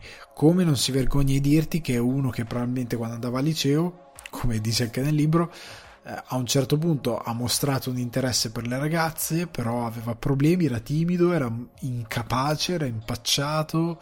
Eh, è uno che è talmente onesto eh, nel descrivere se stesso e nel, e nel, mettere se stesso nei personaggi da togliere quel palco generalmente che c'è tra spettatore pubblico, eh, sì, spettatore pubblico, tra spettatore e performer lui fa da, applica, ecco, non solo come ho detto prima la logica di Tarantino al Moore Leonard, lui applica quasi la logica della stand-up comedy ehm, da quello che è il, il, il, il comico, perché il comico deve portare le sue disgrazie, lo stand-up comedian, e ironizzare su quelle. Un brutto eh, comico è quello che ti fa le battute sull'Ikea all'andare in coda perché non è, part- è molto comune, ti fa ridere lì per lì, ma il giorno dopo se, cosa fai? È la stessa battuta di nuovo, mi riragioni, mi rifai di nuovo il comico situazionale. Non tutti sono Jerry Seinfeld, che però vanno, prendono una situazione si- mm, sì, situazionale, scusate la ripetizione, e la portano agli estremi per farti fare un ragionamento e quindi fanno della satira comunque.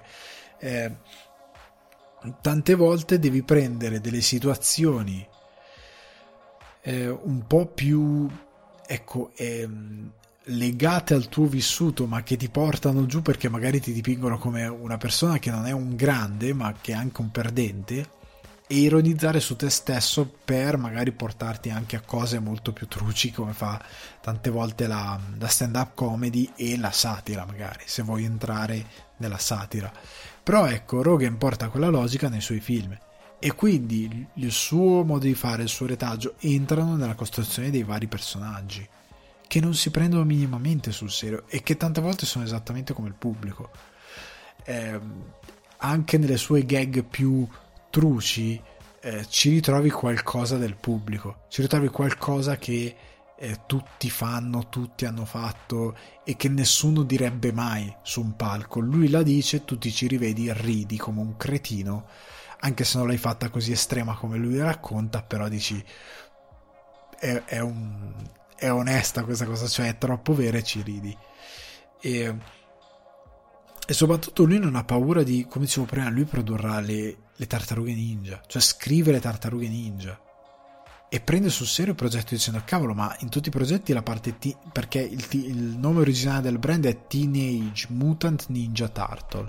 E lui dice cavolo la parte teenage non c'è mai nelle tartarughe ninja. C'è Mutant Ninja Turtle ma teenage non c'è mai. E lui vuole portare quella cosa.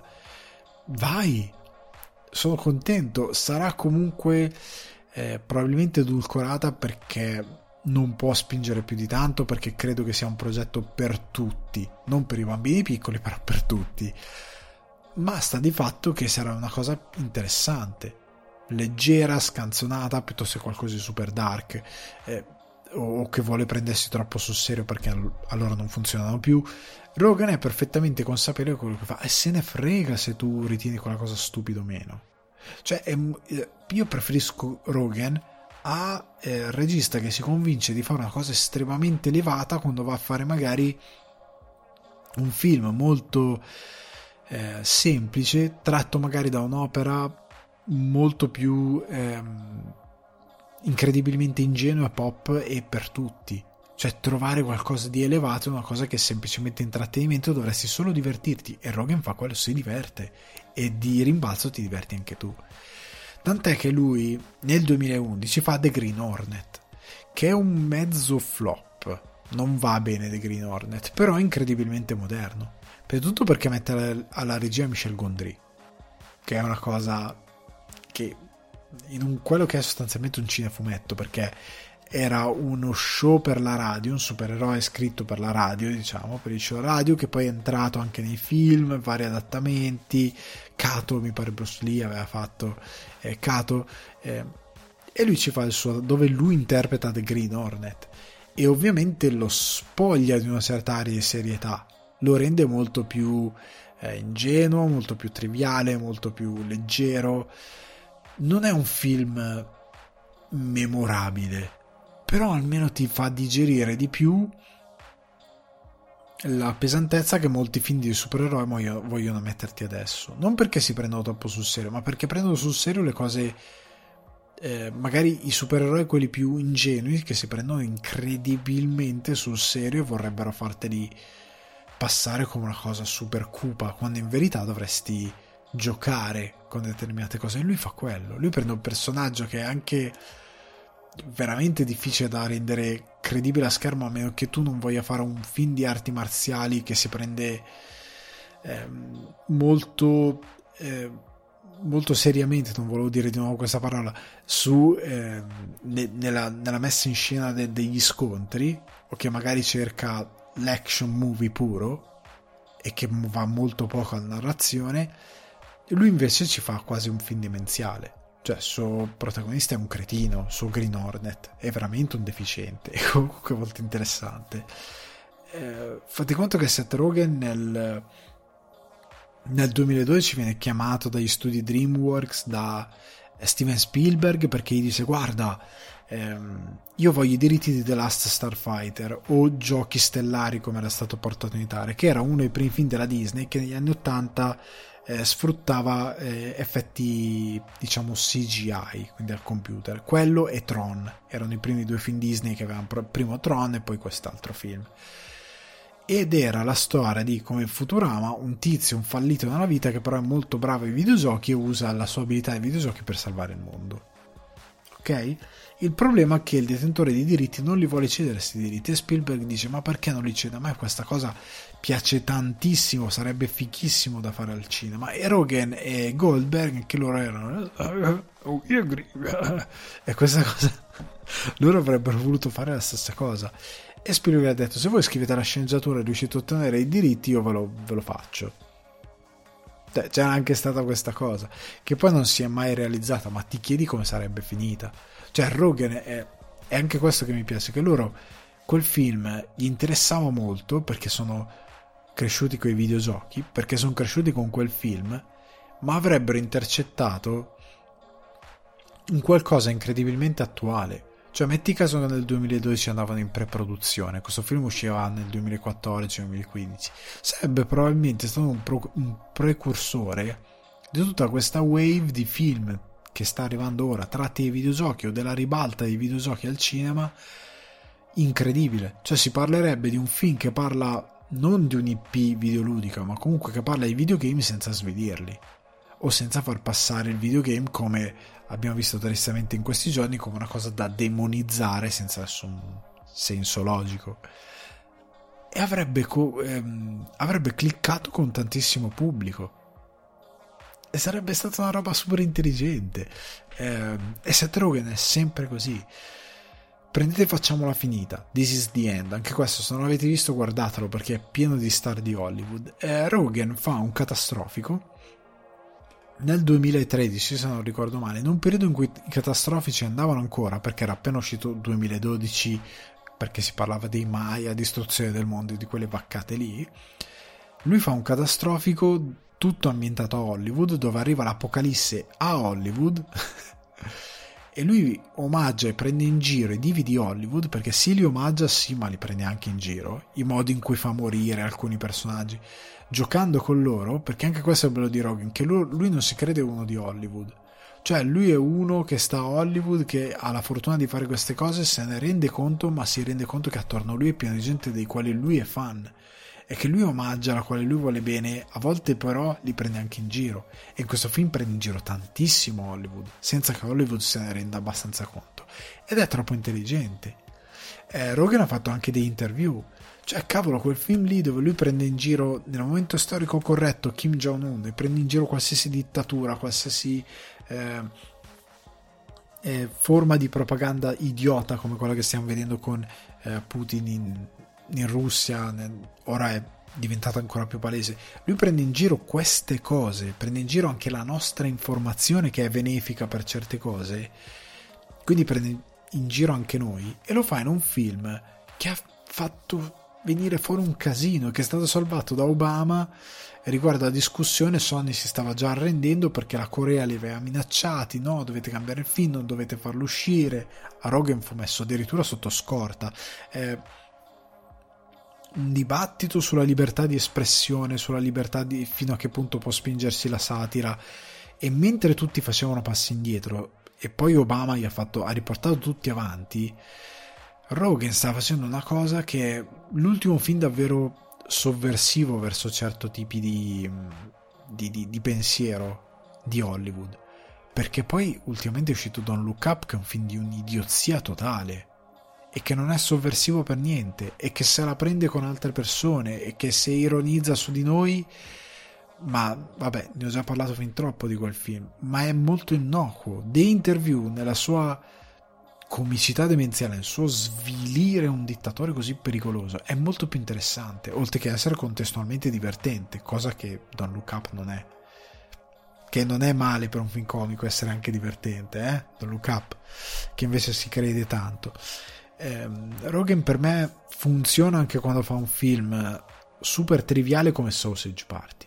Sausage Party io l'ho visto al cinema. È un film che ha incassato un botto, successo commerciale.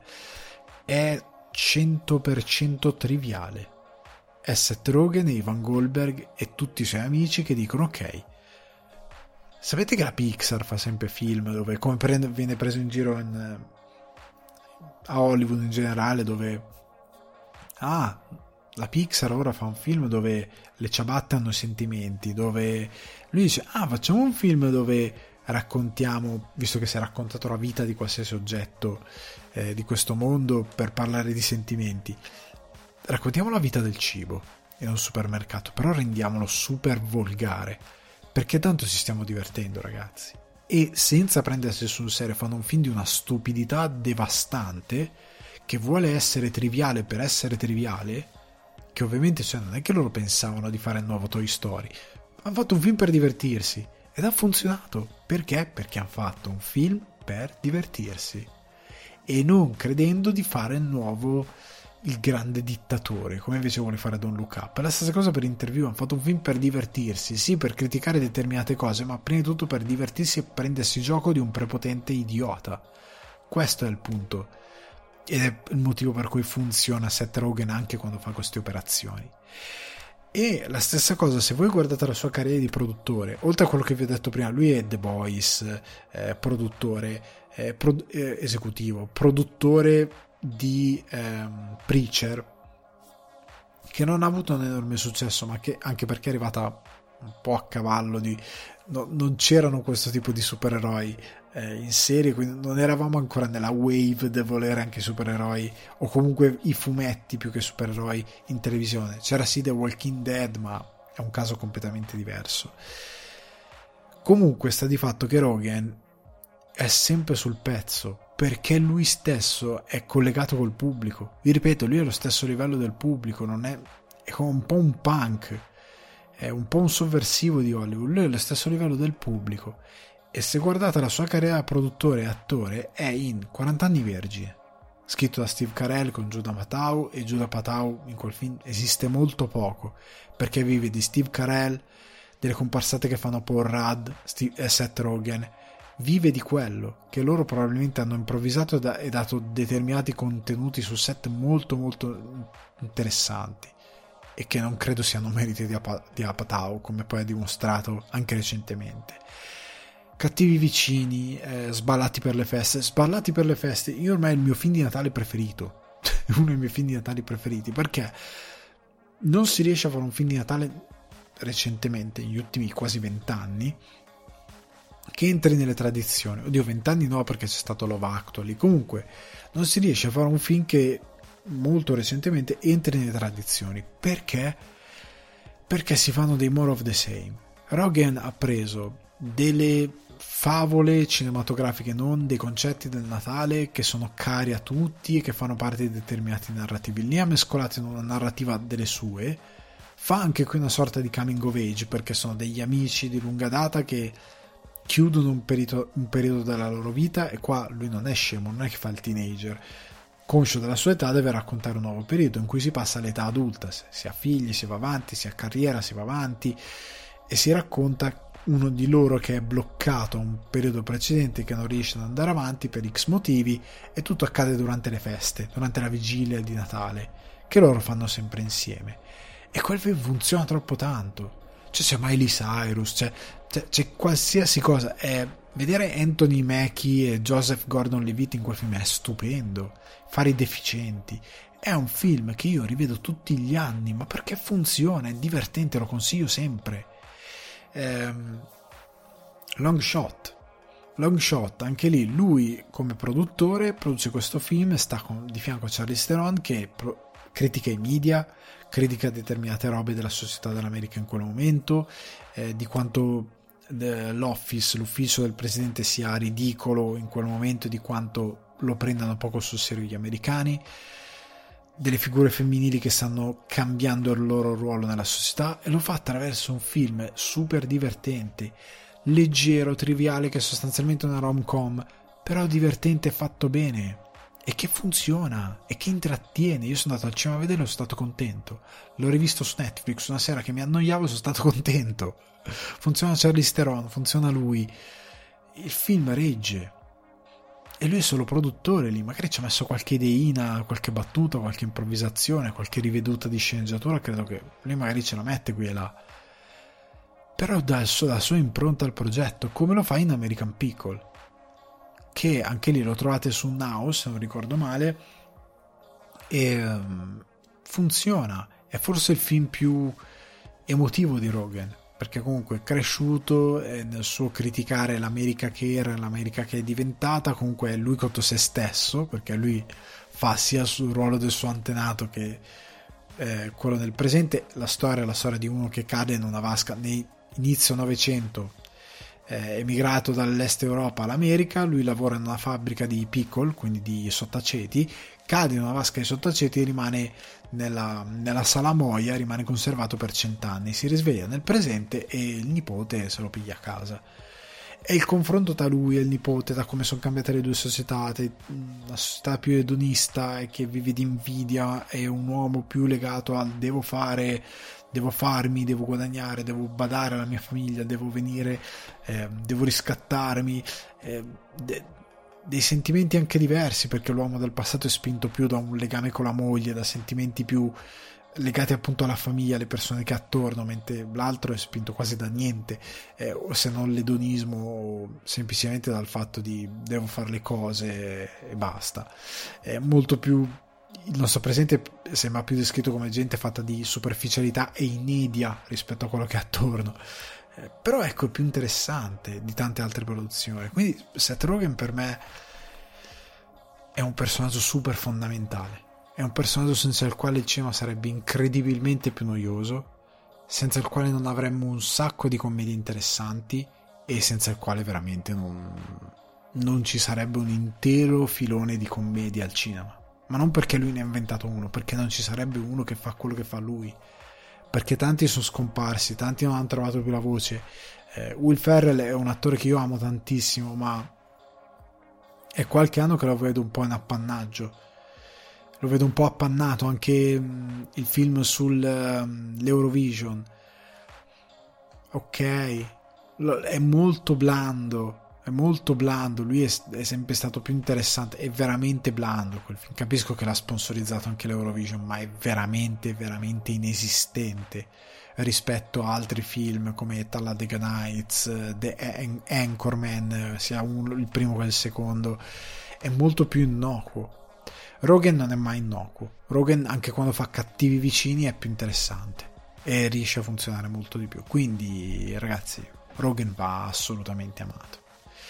Venendo invece, chiudendo questo angolo che ho dedicato a Rogan, venendo alle recensioni, questa settimana abbiamo una lunghissima primavera d'Oriente e una recensione nuova, nuova relativamente, nel senso che su Netflix è arrivato uh, The Spark Brothers, il documentario di Edgar Wright dove si parla del, dei fratelli Sparks eh, e mm, della loro band, quindi gli Sparks. Eh, la cosa interessante è che il documentario è pieno, pieno, pieno di personaggi di Hollywood, della musica, della televisione. Ehm, ci sono dentro Beck, Mike Myers, Giorgio Mor- Mor- Moroder, eh, Weird Al, eh, Flea, Jonathan Ross, Amy Sherman Palladino, Neil Gaiman, Patton Oswalt, Bjork. È pieno veramente di gente. Perché? Perché sostanzialmente qualora voi non conosciate gli Sparks, io ne sapevo veramente poco. Negli ultimi anni sono venuti alla ribalta appunto per questo documentario di Edgar Wright che è uscito l'anno scorso al cinema, nel 2011, e che ora, ripeto, su Netflix, qualora non l'avessi detto prima. E mm, poi perché hanno fatto Annette, il film con Adam Driver, con Leo Carax, di Leo Carax, ehm, grande snab agli Oscar. Comunque... Eh, sono ritornati un po' sulla cresta dell'onda negli ultimi anni, ma in generale negli ultimi dieci anni, eh, perché, eh, perché per un po' sono scomparsi ed è un po' il, il marchio della loro carriera.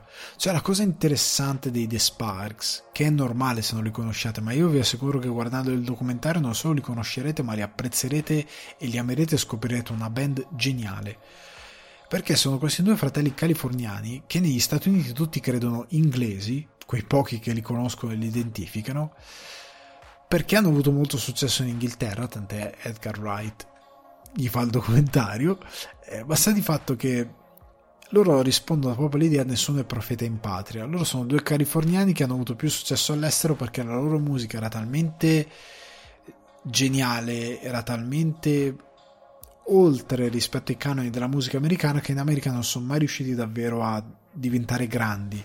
Ed è stato uno dei problemi della loro carriera che loro facevano magari un grande album si aspettavano che fosse un capolavoro chi glielo produceva. In verità diventava solo un buon album un grande album con un buon seguito anche un seguito di, di una certa rilevanza ma non avevano mai un successo di seguito che fosse il successo che ti fa diventare i Rolling Stones. O comunque un successo che ti fa diventare un gruppo incredibilmente famoso in tutto il mondo.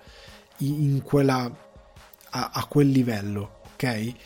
Eh, ad alcuni gruppi basta un solo successo poi scompaiono non fanno più niente ma rimangono per quel successo. Gli Sparks ne hanno fatto mi- centinaia di successi. Eh, però hanno sempre avuto questa oscillazione e questa oscillazione che è partita dagli anni 70 a oggi è stata così influente che ci sono gruppi che sono figli loro e non lo sanno. Cioè loro hanno creato wave, hanno creato modi di fare musica. Ecco, per definire gli Sparks io vi posso dire che eh, sono tipo Elio e gli storie tese io credo che li conoscano gli Sparks e gli siano debitori. Perché gli Sparks sono questi due fratelli che hanno un talento musicale enorme, in particolare uno dei due che scrive i testi e le musiche, e il fratello l'altro canta, ma credo faccia anche qualcosa con le musiche, però sta di fatto eh, che hanno questo talento musicale incredibile, puro, innato, sono dei, dei fenomeni, però i loro testi sono tra il cielo e il faceto. Cioè, come dicevo prima, è il motivo anche per il, per il quale la loro musica non viene capita. Perché loro hanno sempre una composizione di armonie super moderne, anche rispetto al, al presente in cui le creavano, però avevano questi testi che erano un po' ti facevano ridere, ma un po' ti fermavano. Ti dici, cavolo, c'è da pensare su sta cosa. Che avevano magari delle immagini eh, poetiche evocavano delle immagini poetiche a livello di, di, di testo molto potenti, allo stesso tempo però c'era qualcosa di divertente. Quindi c'era questa cosa tra umorismo e qualcosa di serio, di poetico, che magari se lo riascolti ci trovi uno strato e dici cavolo però questa cosa è triste, anche se mi ha fatto ridere lì per lì. Eh, o, o, anche se mi ha fatto evadere, o anche se sta su una melodia molto pop, per quanto moderna e ricercata oltre al fatto che avevano queste esibizioni super strane, che sono sempre ehm, sostanzialmente hanno sempre questa, questa, caratteristica di avere il cantante, il fratello cantante che si esibisce, fa lo stage performer e il fratello che suona il piano è molto compito, molto fermo, eh, oppure si esibisce in modo molto eh, artistico, molto sopra le righe, eh, molto assurdo. E e la loro musica, anche il fatto di essere in continua evoluzione, non gli permetteva di trovare un appiglio ai, ai fan, che ne perdevano quasi sempre traccia, perché un album così è un album colà. E dici, ok, hanno fatto una cosa nuova, però mi piace, però quante volte trovate? Cioè, soprattutto oggi dove la gente ogni 6 secondi se il loro artista o qualcosa preferito cambia una virgola, basta, è finito, è venduto, l'ho perso, non mi piace più, ha cambiato tutto quanto è volatile la gente. Anche allora lo era già, ed era così, perché è così un po' il gusto di massa. E um, Edgar Wright fa un documentario bellissimo di 2 ore e 20 che ho visto quasi ipnotizzato perché vi ipnotizza la loro musica e perché vi ipnotizza la loro storia. Cioè, non ho mai e ora ormai sono giorni e giorni che ascolto le loro canzoni perché veramente sono un gruppo fondamentale e, fanno della musica incredibile e, e, vi invito a guardare il documentario. Non so cos'altro dirvi. Cioè vi invito veramente a guardare il documentario perché vi fate davvero un grande favore perché scoprite dei musicisti stupendi e Edgar Wright gira anche un bel documentario. Proprio un bel documentario da vedere. E um, The Sparks Brothers lo trovate su Netflix. Fatemi un favore e guardatelo. Venendo invece alla primavera in Oriente, come anticipavo sia in introduzione che eh, poco fa, due film.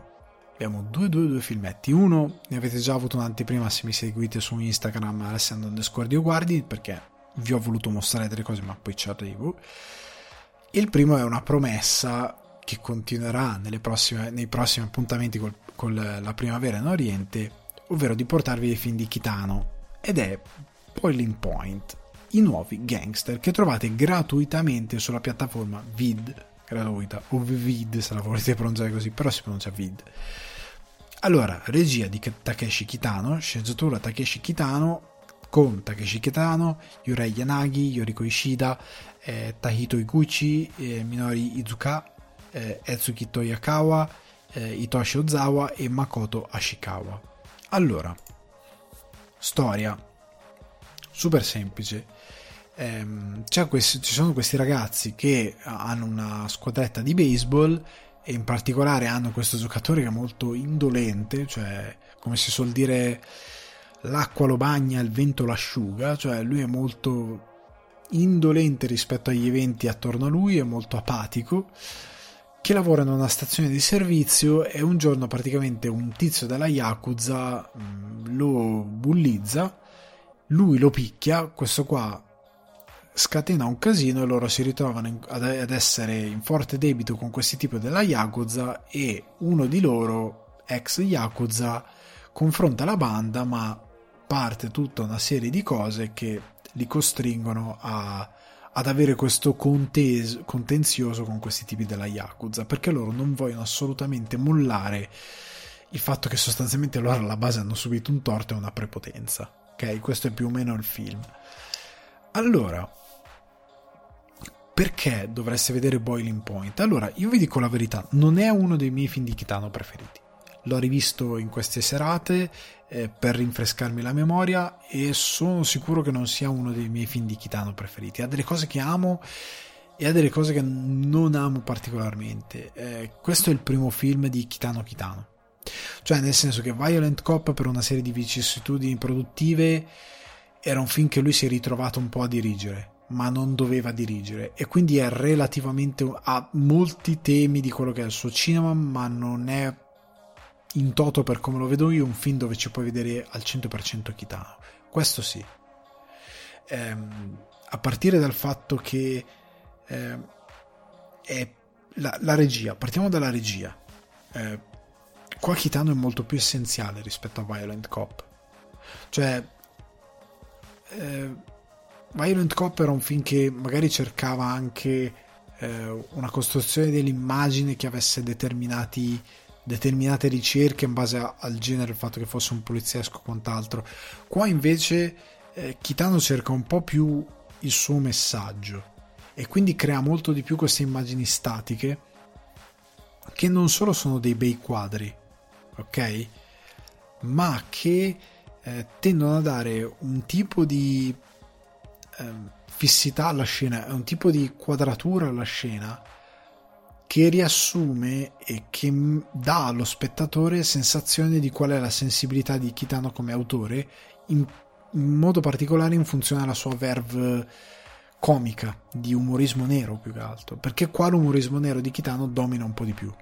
Qua domina tanto, molto più, perché Violent Cop era un po' più quasi una tragedia, con i poliziotti rispetto a un certo tipo di violenza, di, di, di corruzione, di un personaggio che non riesce a, a, bloccare determinati istinti riguardo il suo rapporto col crimine. È una cosa un po' diversa, ci sono dei temi in comune, ok? Perché la scrittura comunque è sempre quella di Kitano. Ma poi a livello di poetica cinematografica questo ha, ha inizia ad avere quelle, quelle scelte di eh, comicità nera, di umorismo nero tipico di Kitano che ti spiazzano molto. Cioè il film è incredibilmente scanzonato, è un film che non si prende sempre sul serio. Cioè nel senso che anche grazie a queste scelte di regia eh, tante volte servono per dare un ritmo comico a delle cose che, non, che ti vengono spiegate con le immagini. Cioè a un certo tipo di comicità nera o semplicemente delle eh, dei tipi, posso dire gag, ma è una, un termine scorretto, non sarebbe, sarebbe ingeneroso. Comunque del, del, delle perle di comicità che Kitano mette nel suo film, che sono molto sottili e che passano tramite l'immagine, tramite il ritmo che l'immagine dà per far funzionare, come se ci fosse una punchline invisibile che passa, che segue lo stesso processo di una battuta detta da un comico, però per immagini, ecco. E passa attraverso questo uso della staticità ed è molto interessante ed è una cosa che contraddistingue di Kitano che è grammatica cinematografica ma il modo in cui lui la utilizza alla, eh, rispetto ecco, alla sua scrittura è molto suo. E, ehm, e nel suo fare un cinema di sintesi perché lui non ha mai voglia di buttarsi in determinati virtuosismi perché è sempre molto essenziale come regista è molto voglio questo, lo voglio così, voglio che sia così e va molto dove deve andare però è davvero molto interessante quello che fa. E il film è inondato eh, di, questa, di questa verve di Kitano, di questa poetica di Kitano e che viene molto fuori nel suo essere sopra le righe come racconto è davvero fuori di testa. Tutti i personaggi l'indolenza stessa del protagonista è molto sopra le righe. Cioè uno che veramente è, è azzerato quasi che fa le cose perché sì eh, che è molto indifferente quasi a tutto, eccetto a delle cose ben specifiche che sono messe lì per far capire che come Violent Cop ci sono dei lati delle persone che sono incorreggibili e che li possono portare in situazioni veramente brutte.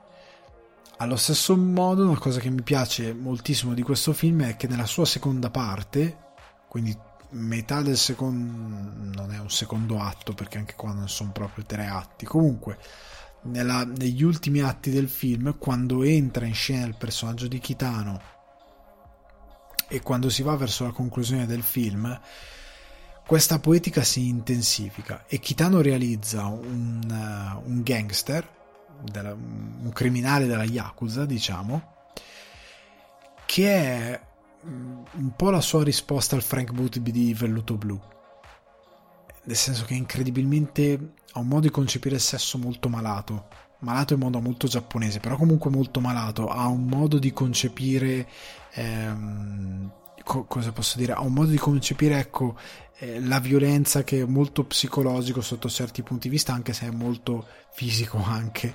Eh, però è un personaggio che fa schifo, è viscido, eh, è disgustoso, è prepotentissimo, è cattivissimo ed è veramente in quella lega, cioè insieme a Frank Booth è veramente un sociopatico di altissimo livello e mi piace un sacco, mi piace veramente tanto. Eh, per quanto appunto, ripeto, mi fa schifo perché non è che ti ci affezioni, ti fa veramente schifo. Kitano ha la faccia perfetta per interpretarlo e lo ami per questo, però è veramente disgustoso, è veramente ripugnante come cattivo, come personaggio.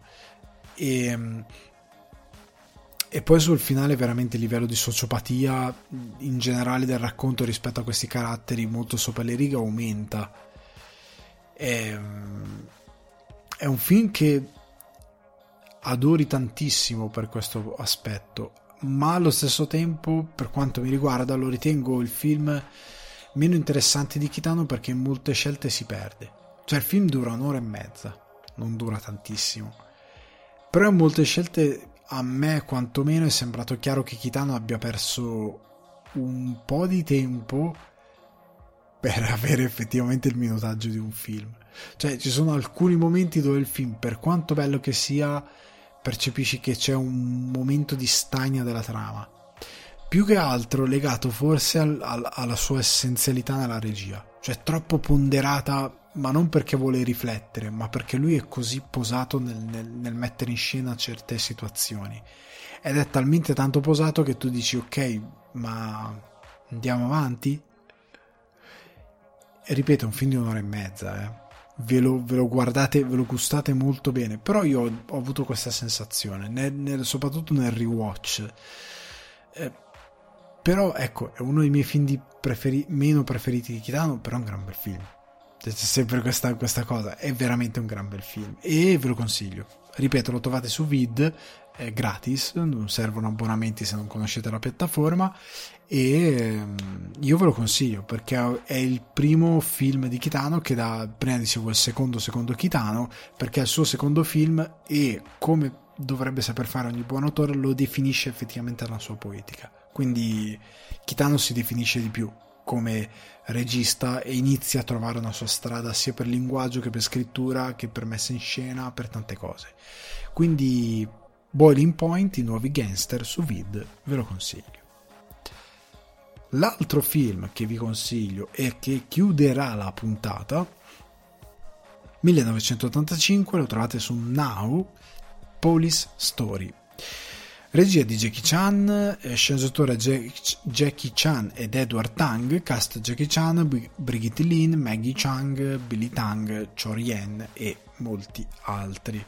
Allora, storia molto semplice, c'è questo poliziotto che durante, interpretato da Jackie Chan, che durante un'operazione antidroga nel quale devono arrestare questo pezzo grosso, questo businessman che in realtà nasconde un giro d'affari di droga enorme, loro arrestano questo tipo, ma la cosa va in modo particolarmente rocambolesco e questo tipo eh, deve essere processato, ma tutto dipende da un testimone chiave che è la sua ragazza, eh, che viene arrestata anche lei, ma Jackie ha diciamo, il compito di proteggerla. Il problema è che in tutto questo ci sono una serie di risvolti che manderanno un po'... Eh, che metteranno a repentaglio tutta questa operazione che sveleranno determinate cose. Quindi una storia di polizia, Polistory, molto semplice. Ne sono usciti tre, se non ricordo male, di questi film. Eh, io ho un bellissimo Blu-ray con i primi due, rimasterizzati come si deve, bellissimi. Allora, perché vi consiglio questo film? Perché settimana scorsa ero andato sul drammatico, questa settimana sono andato su un film di Kitano da Yakuza e su questo film che è puro intrattenimento action, puro film di arti marziali, puro film action. Se non avete mai visto Polistory, vi prego guardatelo e ora vi dico perché. Eh, perché, come dicevo in introduzione, è un film che è davvero una masterclass di come si fa l'azione, come si gira l'azione e come si coreografa l'azione.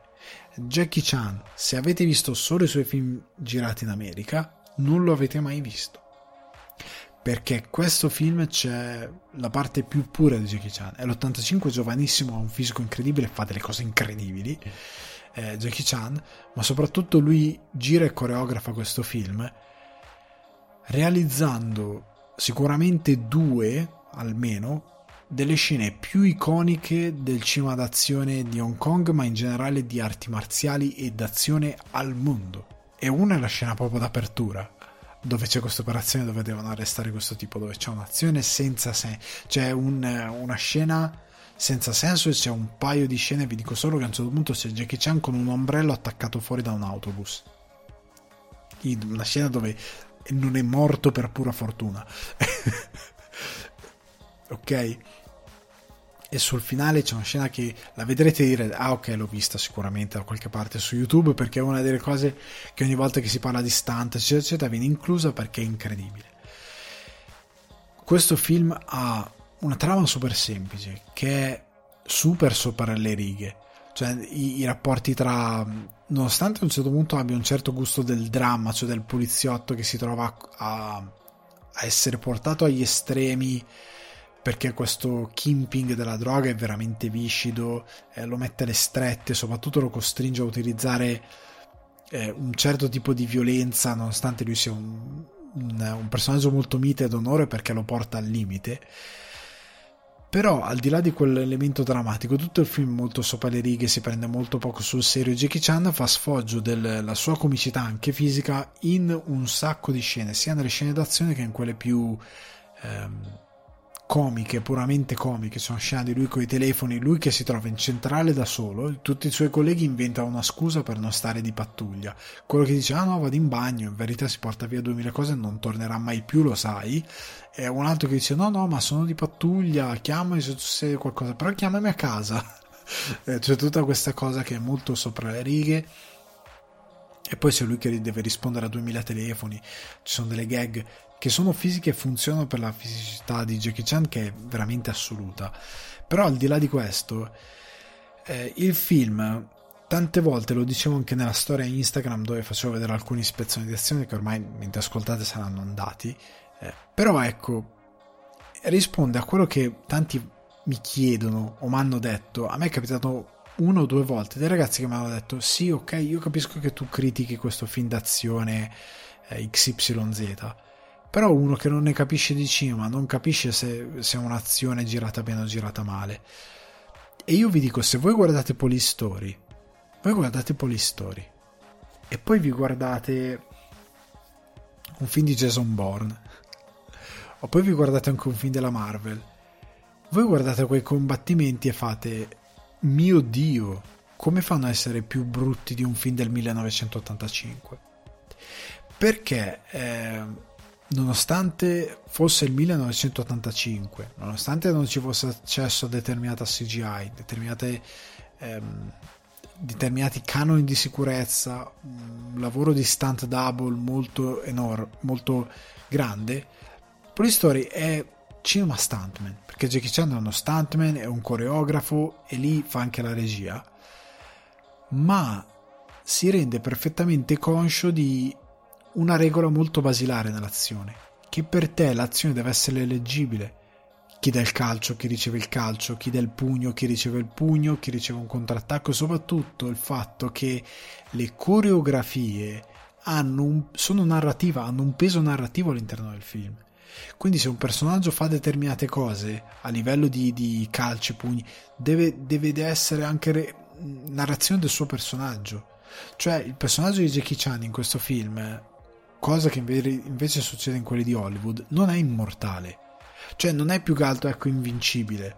Jackie Chan nei film di Hollywood ogni volta che combatte lui stende tutti, non piglia, se piglia un calcio magari va un po' indietro ma alla fine non è niente, o magari prende un calcio ma lo para, non, non prende mai botte vere. Qua invece è una situazione dove se lo accerchiano 4-5 criminali e lo picchiano, lo picchiano. Cioè lui è un poliziotto che è vulnerabile, è molto abile ma è vulnerabile, ok?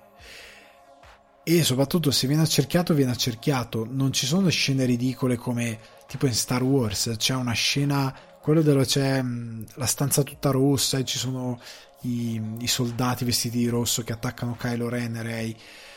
Cioè si vede gente che fa evoluzione salta in aria perché deve aspettare il tempo dell'attore che non si sta ricordando la, la coreografia e la sta un po' scazzando. Quella cosa è andata al cinema ed è orribile da vedere. È...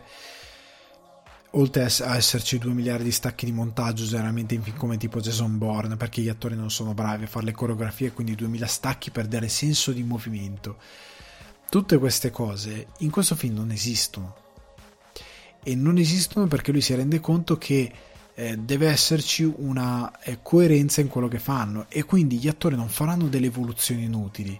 Devono dare un calcio, danno un calcio e lo danno nel modo più efficace possibile. La spettacolarità deriva dal fatto che la coreografia è pensata in modo tale da renderla prima di tutto elemento di tensione. Cioè Jackie Chan che viene picchiato, prende due, tre calci, viene ribaltato, eh, però a un certo punto ha una mossa, fa qualcosa hai un senso di, di, tensione da trasporto che nonostante la telecamera sia molte volte fissa, anzi sempre fissa, però ti dà movimento. C'è anche un'inquadratura fissa che segue Jackie Chan che combatte con un altro e l'inquadratura sta solo fissa e un pan che li segue mentre si spostano lungo la scena che dura un 10-15 secondi, però ti dà tensione perché loro eseguono perfettamente i colpi, perché loro eh, ti stanno comunque raccontando qualcosa attraverso quel combattimento. Eh, gli stacchi di, di, di, montaggio tra un'inquadratura e l'altra non sono ogni 6 secondi, tu riesci perfettamente a capire chi e cosa, c'è anche l'accortezza di montare le reazioni dopo determinati colpi.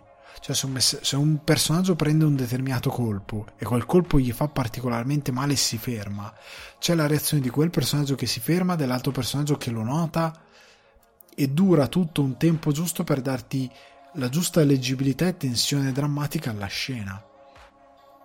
Quindi, questo film è il film che probabilmente vi farà capire solo a livello di azione di come è girato, guardando altri film di Hollywood, quanto sono fatti male molte volte, quanto sono fatti male soprattutto a livello di montaggio, che continua a staccare, stacca, stacca, stacca, stacca. Poi vi sarà impossibile guardare un film anche di Michael Bay, dove staccano in 6 secondi, o Red Notice, o Uncharted. Voi se guardate Polistory, guardate Polistory, e poi vi guardate Uncharted, voi dite che cos'è questa cosa fatta dalla Rai? Perché veramente è talmente ehm, ingenuo, è talmente nonostante ecco Polistory, lo ripeto, è un film ingenuo sopra le righe che non si prende sul serio, non è che, che è filosofia rispetto ad Uncharted, è puro intrattenimento. Ok? Anche una trama molto semplice e stringata, ma l'azione è talmente avvincente, talmente ben fatta, è talmente appassionante e spettacolare che tu poi quando guardi Uncharted dici cavolo com'è brutto questo film a livello di, di, di azione, di coreografie, è veramente brutto. E non è che manchino gli inseguimenti, ripeto, la scena d'apertura di Polistory ha un inseguimento che Uncharted, con tutto che è VFX e quant'altro, si scorda per tensione, eh, per, per, per, adrenalina, per riuscita, per credibilità. È tutto un green screen Uncharted, è pure fatto male. È, è veramente un livello, ed è dell'85, ve lo ripeto questa cosa ha un livello di cura di, della messa in scena, delle coreografie che è veramente altissimo. E in certe cose, eh, cioè di, di, americano che vi consentirà di non sfigura, sfigurare del tutto rispetto a questo film, c'è John Wick, giusto giusto che ci arriva, che è veramente fatto bene e intelligente rispetto alla modernità di come si può fare quel tipo d'azione. Poi non c'è molto altro. Polistory è veramente sopra di tantissimo molte altre opere d'azione che sono formalmente inguardabili per, per coreografia. Non per ultimo Moon Knight che è veramente... Cioè Jackie Chan lo fa a occhi chiusi Moon Knight. Cioè Jackie Chan in 5 minuti ti, ti coreografa molto meglio qualsiasi scena che si è vista in Moon Knight oggi di combattimento. Molto meglio, ma in 5 minuti e la rende più spettacolare e più fluida. Qua la gestione della camera e, del, e, degli angoli per farti vedere chi colpisce cosa e come si, si arriva a una determinata azione mossa è fuori di testa rispetto a molti show americani. È veramente un alto livello. E poi vi divertite ragazzi. Cioè il punto è anche questo, al di là di questo discorso che io faccio molto tecnico, però se vi piace il cinema d'azione o se semplicemente vi piace un film di intrattenimento, Polistoria è divertente. E anche questo è il punto che ehm, non dimentica di far diventare perché è quello il punto. Deve divertire lo spettatore questo è il classico film che ti metti una bella pizza una birra una gazzosa una cedrata ti metti lì te lo mangi e ti guardi il film e ti diverti come un pazzo. Perché il film è proprio è, è, ridi ehm, a volte, a volte ti, ti ti appassioni perché vedi queste scene a volte lunghissime ma di inseguimenti ma che sono belli che dici come cavolo ha fatto a fare quella roba lì? Com'è possibile che sia ancora vivo dopo che ha fatto quella cosa lì? Che idea ha avuto per fare questa cosa qui? E anche nelle situazioni meno eh, lodevoli ci sono un paio di momenti in cui vengono usate delle multicam per far rivedere un'azione. Capisci, un'azione tra l'altro bellissima, iconica del film, capisci perché hanno utilizzato delle multicamp, capisci perché le hanno volute montare? Perché è talmente bella che ci stava, però per quanto rompa un, un attimino l'idea del film, è troppo bello, c'è troppo di intrattenimento per, per volere male a quella scelta, ok? È questo che voglio cercare di dire, che alla fine, anche da spettatore come ave- alcuni mi hanno detto non illuminato, non esperto, vi divertite lo stesso e notate uno stacco enorme tra questo film e altri film d'azione che si producono ad Hollywood, che ancora oggi non riescono ad arrivare a quel livello, perché non hanno quella eh, capacità, prima di tutto, di immaginare determinate coreografie e secondo cosa di farle. Non ce l'hanno proprio. Sono veramente una manciata di film che riescono a fare delle belle scene d'azione delle belle coreografie la maggior parte non ce la fa. Ma la maggior parte vuol dire il 90% e poi c'è un 10% che riesce a fare degli ottimi film d'azione con delle ottime coreografie. Ma Polistory è superiore ancora oggi a moltissimo cinema action che abbiamo in giro. Quindi assolutamente su Now Polistory vi divertite come i pazzi. Chi non ama Jackie Chan, che riesce a essere interessante anche nel suo film più ingenuo, è un pazzo e chi non ama Polistory è veramente fuori, fuori, fuori di testa perché è veramente un film fichissimo. Ragazzi, a questo punto io vi saluto, vi rimando a um, Spotify, Apple Podcast, Google Podcast, Deezer, Amazon Music e Budsprout. Mi raccomando, attivate la campanella anche su Spotify così vi arriva la notifica di quando esce una nuova, una nuova puntata del podcast. Mi raccomando, venite su Twitch alle 21.30 perché così parliamo per un'oretta, si parla, si chiacchiera, si sta insieme. Eh, mi raccomando, condividete il podcast, fatelo conoscere, se potete passare da Buy Me Coffee e dare un contributo, fatelo. E mm, io vi mando un salutone e ci sentiamo alla prossima puntata. Ciao!